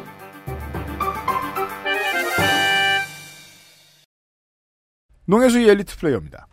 민주당 전남, 해남, 완도, 진도의 윤재갑 의원입니다. 국민의힘 의원들은 시장 도메인 제도가 많은 농민단체가 반대하는 제도라고 했어요. 음. 근데 윤재갑 의원은 국감장에서 시장 도메인제에 총대를 맸다는 이유로 수많은 농민 단체로부터 국정감사 최우수 의원상을 싹 쓸어갔습니다. 농민 단체가 그 경영인 단체들이 있어요. 아주 큰 대농 중심으로. 네. 그럼 당연히 네. 예, 갈리죠 의견이. 그 경영인 단체에서는 반대를 많이 합니다. 그리고 그렇죠. 이제 유통 단체, 도메인 협회 이런 네. 데서. 어 저는 원래 이런 국정감사 최우수상을 눈에서 자동 필터링이 되거든요. 음. 스팸 메일처럼. 음. 근데 하도 많아서 한번 읽어보니까 네. 거의 시장 도메인제 얘기만 하더라고요. 음. 네. 네. 그거 말고도 중요한 질의를 많이 했습니다. 네, 지, 지역구와의 밀착도가 좀 높은 것 같습니다. 그래서 네. 다른 이슈 중에서 꽤 많은 수가 민원이거나 음. 지역구 현실에서 뽑아왔을 것으로 짐작을 할 수가 있었어요. 네. 해군 장성 출신인데 굉장히 종횡무진해서 놀랐습니다. 네. 예를 들어 뭐 민홍철 의원 같은 경우에는 제가 강조하듯이 장성입니다만 법무부 장교예요. 법조인이라고 봐야 될 거예요, 유닛 특성을. 네. 근데 정말로 막 포스타 쓰리스타들 중 출신의 정치인한테는 우리나라 한정하여 전 아무것도 기대하지 않거든요. 윤재갑 의원은 크게 기대가 됩니다. 이 사람은 전 너무 놀랐어요. 아마도 그냥 일반 특기일 거예요. 그 일함대사 사령관 출신이니까 그냥 군인이에요, 그냥 군인. 음. 그냥 군인한테 기대 안 합니다. 우리 저 백군기 용인 시장처럼 나 기대 안 한다고. 왕년의 전우를 최대한 아저씨. 이- 그 서- 선거 이력도 봤었는데 삼수째에 처음 초선된 그렇죠. 거잖아요. 근데 네. 무소속으로 떨어지고 그다음에 정통 민주당 가서 떨어지 그 사퇴하고 음. 그랬는데 지, 지율이 계속 나오는 나왔더라고요. 예, 그리고 정통민주당. 우습게 보시면 안 되는 게, 어, 끈 떨어진 곳이기 때문에, 끈이 없는 사람이 갑니다. 그래서 끈이 없는 사람이라고 보셔야 됩니다. 개파끈이 없는데 지역에서의 아, 그러면 지지는 높은 장성 출신 정치인이라고? 맷집이 있다고 보면 되겠네요. 매우 신기했습니다. 부, 부지런하더라고요. 보좌관이 막 뭐 해외 직구까지 해서 막 시연도 하고 음. 아. 되게 열심히 하더라고요. 놓쳤네요. 네. 의원실은 꽤 유능할 것 같습니다. 네, 저기 뭐 민어도 가져왔죠. 네. 다음 보시죠. 민주당 인천 남동갑 맹성규 의원입니다. 음. 우리나라에서 일하는 외국인 선원을 국감장에 불러서 그 실태를 물어봤습니다. 네. 어, 거의 이번 국감의 하이라이트 장면이었어요. 네, 상당히 좋은, 네, 네. 질이었습니다. 네. 여러분이 상상하듯이 심각합니다. 어, 특히 맹성규 의원은 농촌, 어촌, 산림에 숨어있는 위험 요소에 대해서 집중적으로 질의했습니다. 그리고 언론이 많이 보도를 안 했죠. 그리고 맹성규 의원이 자기 자체가 맹성규 TV라 그래서 유튜브로 운영을 해서 자기가 질문하고 이런 걸 되게 편집을 해서 딱 보여줘서 되게 편리하더라고요. 그러니까 요즘 국회의원들이 유튜브를 포기한 국회의원도 많고, 음. 그러니까 계속 하는 국회의원도 많은데, 네. 계속 하는 국회의원들은 편집 기술이 굉장히 올라갔어요. 네. 제가 또 하나 기대 안 하는 국회의원. 고위 관료 출신 국회의원. 그렇죠. 맹성규 의원인데요. 게다가 이 사람은 재선 의원인데 말도 못합니다. 네. 음. 뭐 지금 제 방송을 듣는다고 하더라도 이해할 거예요. 저랑 인터뷰 해봤으니까. 음. 말 겁나 못합니다. 네. 근데 의외로 작년에는 지난번 회기 때는 농해수위가 아니었는데 그때는 이제 장애인 관련된 음. 걸 많이 다루고 했었는데 민원 다루는 솜씨는 꽤 좋습니다. 이번에는 이제 그 어, 외국인 노동자 유니온에서 큰 도움을 받은 것으로 알고 있는데 외국인 노동자 관련해서 활동가 분들은 진작에 이런 것들을 많이 이야기하고 다녔는데 여당에서 이걸 가장 자- 적극적으로 잘 반영해 준 게 맹성규 의원실이에요. 컨텐츠가 꽤 좋습니다. 어, 근데 예. 진짜 선언이 직접 나와가지고, 그리고 그, 그 폭로한 실태가 꽤 끔찍하거든요? 네. 네. 근데 언론에서 진짜 보도 안 하더라고요. 네, 네. 선원 혹은 양식장에서 지내시는 분들 양식장에서 상주하면서 일하시는데 물 위에 떠서 잡니다. 음. 네. 그리고 이제 농촌에 있는 분들은 비닐하우스에서 자죠. 네. 실제로 사람이 잠을 자고 씻고 할 수 없는 곳이에요. 네. 그리고 그걸 또 임금에서 떼갑니다. 방세라고. 음. 이건 말도 안 돼요. 이거 이제 맹성규 의원실에서 많이 밝혀냈습니다. 거. 인권단체에서 그 외국인 이주 노동자 중에서 농수축산 분야에서 이 수산 쪽이 제일 심각한 데 뭐냐면 섬에는 ATM기가 없잖아요. 음. 그러니까 월급을 우리 어차피 돈 뽑는 기계가 없잖아요. 월급을 안 주는 거예요. 음. 그래서 임금 착복도 심하고 그리고 진짜 아니할 말로 비닐하우스에서는 도망을 나올 수가 있는데 섬에서는 그게 불가능. 배, 그리고 네. 배에서 탈출 못하게 하기도 하고, 불시에 한번 찾아가서 단속 공무원들이 당장 여권 내놓으라 가지고 없으면은 그거 전부 다 사장이 가지고 있는 거잖아요. 그렇죠. 여권 뺏어 가지고. 네. 적극적으로 단속을 해야 돼요. 사실상 노동 탄압의 결과들을 많이 밝혀냈습니다. 다음 보시죠. 민주당 제주 서귀포의 위성곤 의원입니다. 농해수위 붙박이죠. 이번 회기에도 자진해서 왔습니다. 금년에는 굉장히 디테일한 이슈들에 집중을 해서 어, 묵직한 활약이 적었는데 대신에 다루는 이슈의 숫자가 급격하게 늘었더라고요. 음. 위성곤 의원의 블로그에 업로드된 어, 국정감사 보도 자료가 34번까지 있습니다. 잔인한 업무량이네요. 자진해서 오는 것도 이렇게 칭찬받아야 되는 동해수위. 아, 그렇긴 한데 34번까지 하는 건 좀 너무하지 않았나 싶어요. 네. 농해수의 MVP저들. 한숨이 나오는군요. 국민의힘 비례 정운천 의원입니다. 네. 국정감사마다 참 마음을 복잡하게 하는 의원입니다. 음. 그래요. 처음에는 이제 정운천 이제 국정감사 내용을 딱 모니터링을 하다 보면은 정운천 의원이 똥볼을 차는 게 많이 보여요. 네. 그렇죠. 그래가지고 아 정운천 의원은 저렇구나라고 하고 이제 넘어가요. 근데 계속 오랫동안 보다 보면은 날카로운 질의가 이제 그 뒤에 하나둘씩 보입니다. 네. 네, 날카로운 질의도 꽤 많이 하는 편이에요. 음. 그러니까 솔직히 저 혼자만의 야당 쿼터로 들어오긴 했는데, 슈퍼 세이브. 음. 네. 반려동물 사체에 관한 법규가 없죠. 음. 처리 법규. 음. 그것도 지적을 했고요.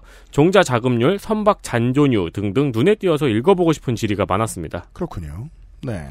결국은 이제 우리 저 정신 나간 분 누구죠? 순천에. 이정현 의원. 네. 여- 정신 여- 여-. 영등포입니다. 이제 네. 뭐 서울 어디든 저 처음엔 종로 가셨었잖아요. 네. 어 그분 제외하고 결국은 유일한 호남의 재선 의원이 됐죠. 네. 네. 하지만 재선은 비례로. 근데 그래도 이정현 의원보다 훨씬 quality 좋은 것 같아요 저는. 네. 이분. 근데 그 quality도 초선 때보다 많이 떨어진 것 같긴 하고요. 근데 누가 모레 이정현 의원보다 좋다니까? 아 그렇구나. 아 그건 너무 기준이 낮잖아요. 끝으로. 민주당 전남 영암무안신안의 서삼석 의원입니다. 3S. 네. triple S 의원의 메인 이슈는 금년에 해- 식량 자급이었고요. 해당 분야를 집요하고 폭넓게 훑어나가는 데 성공했습니다. 네. 제가 또 한 사람이 기대 안 하는 스타일이 있다면, 어, 군수죠. 장성 싫어해, 공무원, 아, 고위 공무원 싫어해, 왜냐면- 군수 싫어해. 아니에요. 도의원, 시의원은 잘하는 사람이 올라와요. 진짜로. 되게 싫어하고. 잘해야 올라와요. 네. 멍청이는 못 올라와요. 네. 근데 군수는 멍청이도 보통 올라와요. 예. 어, 그 지역 라포가 좋으면 올라올 수 있죠. 게다가 삼선 군수잖아요, 이 사람은. 네. 근데도 못하지 않네요. 네. 되게 열심히 해요. 네. 알겠습니다. 그러니까 서상석 의원 같은 경우는 공부를 많이 하더라고요. 네. 이번에 명성에 비해서 전혀 인지도가 없었던 사람이 권성동 의원인 그, 저, 아, 이제 권순덕이 국간방송 오래 들으신 분들은 아시겠지만은, 명성이 있는 사람들은 보통 기대 안 하게 됩니다. 그냥 약간 유배를 온 듯한 느낌? 내가 농해수에 있을 사람이 아닌데 막 이런 느낌을 그냥 강력하게 받았습니다. 반대, 아. 반대 의미로 거기 있을 사람이 아니라고 저는 생각합니다. 네. 이게, 그니까요. 집에 계실 분이지. 검사실에 가 있어야 돼요, 지금. 그게 정말 그 점에서 많이 드러나는 것 같아요. 유배 가는 중진들이 있어요. 네. 음. 근데 국방위원관 김진표는 잘하잖아요. 네. 보좌관들이 잘한다고 해도 의원이 하기 싫으면 퍼포먼스 안 나오거든요. 네. 중진들 유배 보내도 능력을 보여주면 다시 또 국민들이 기회를 줄 수도 있겠죠. 근데 안 그런 의원들이 또 많은 것 같아요. 속 좁은 양반들도 많은 것 음, 같아요. 네. 여기까지 농해수의 시간이었습니다.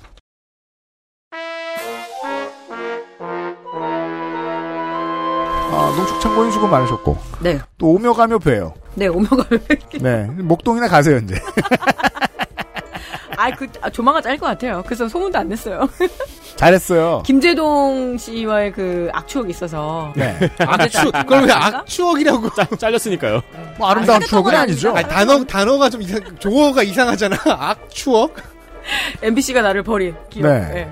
MBC한테 버림받은 기억. 음. 네, 어, 잘 다니시고요. 네. 네. 왜냐면 혹자는 그렇게 얘기하거든요. 어, 뭔가 그, 제가, 뭐랄까, 추수꾼 같은 거라서, 음. CBS를 병들이기 위해서, 그래서 뭐, 이경혁, 김민하, 정은정 이런 사람들을, 헬마우스 이런 사람들을 내리 꽂았다? 밀어놓고 있는 거 아니냐. 조성주는 예뻐해서 빼내준 거야? 그러면. 가끔 그렇게 맨정신인 사람도 있고, 그래. 판단력이 좀 있는 사람도 있고, 그런 거요. 네. 어, 그렇지 않습니다. 잘하니까 불려간 거예요. 야, 이러고 네. 5년 뒤에 유, 유피디님 막 황당하게 CBS 사장 돼 있고. 아, 진짜 추수꾼이잖아. 그럼 예배 나가야 돼요. 그래서는 안 되겠다. 그것은 알기 싫다. 20 국정감사 기록실 농해수위까지 마무리를 지었습니다. 잠시 후에 나머지 2시간 있습니다. 저희들은 돌아올게요. 축- 농축산인하고 인사드리죠. 감사합니다. 네, 고맙습니다. 안녕히 가세요. 저희도 네. 내, 잠시 후에 뵙겠습니다. 네, 감사합니다. XSFM입니다. I D W K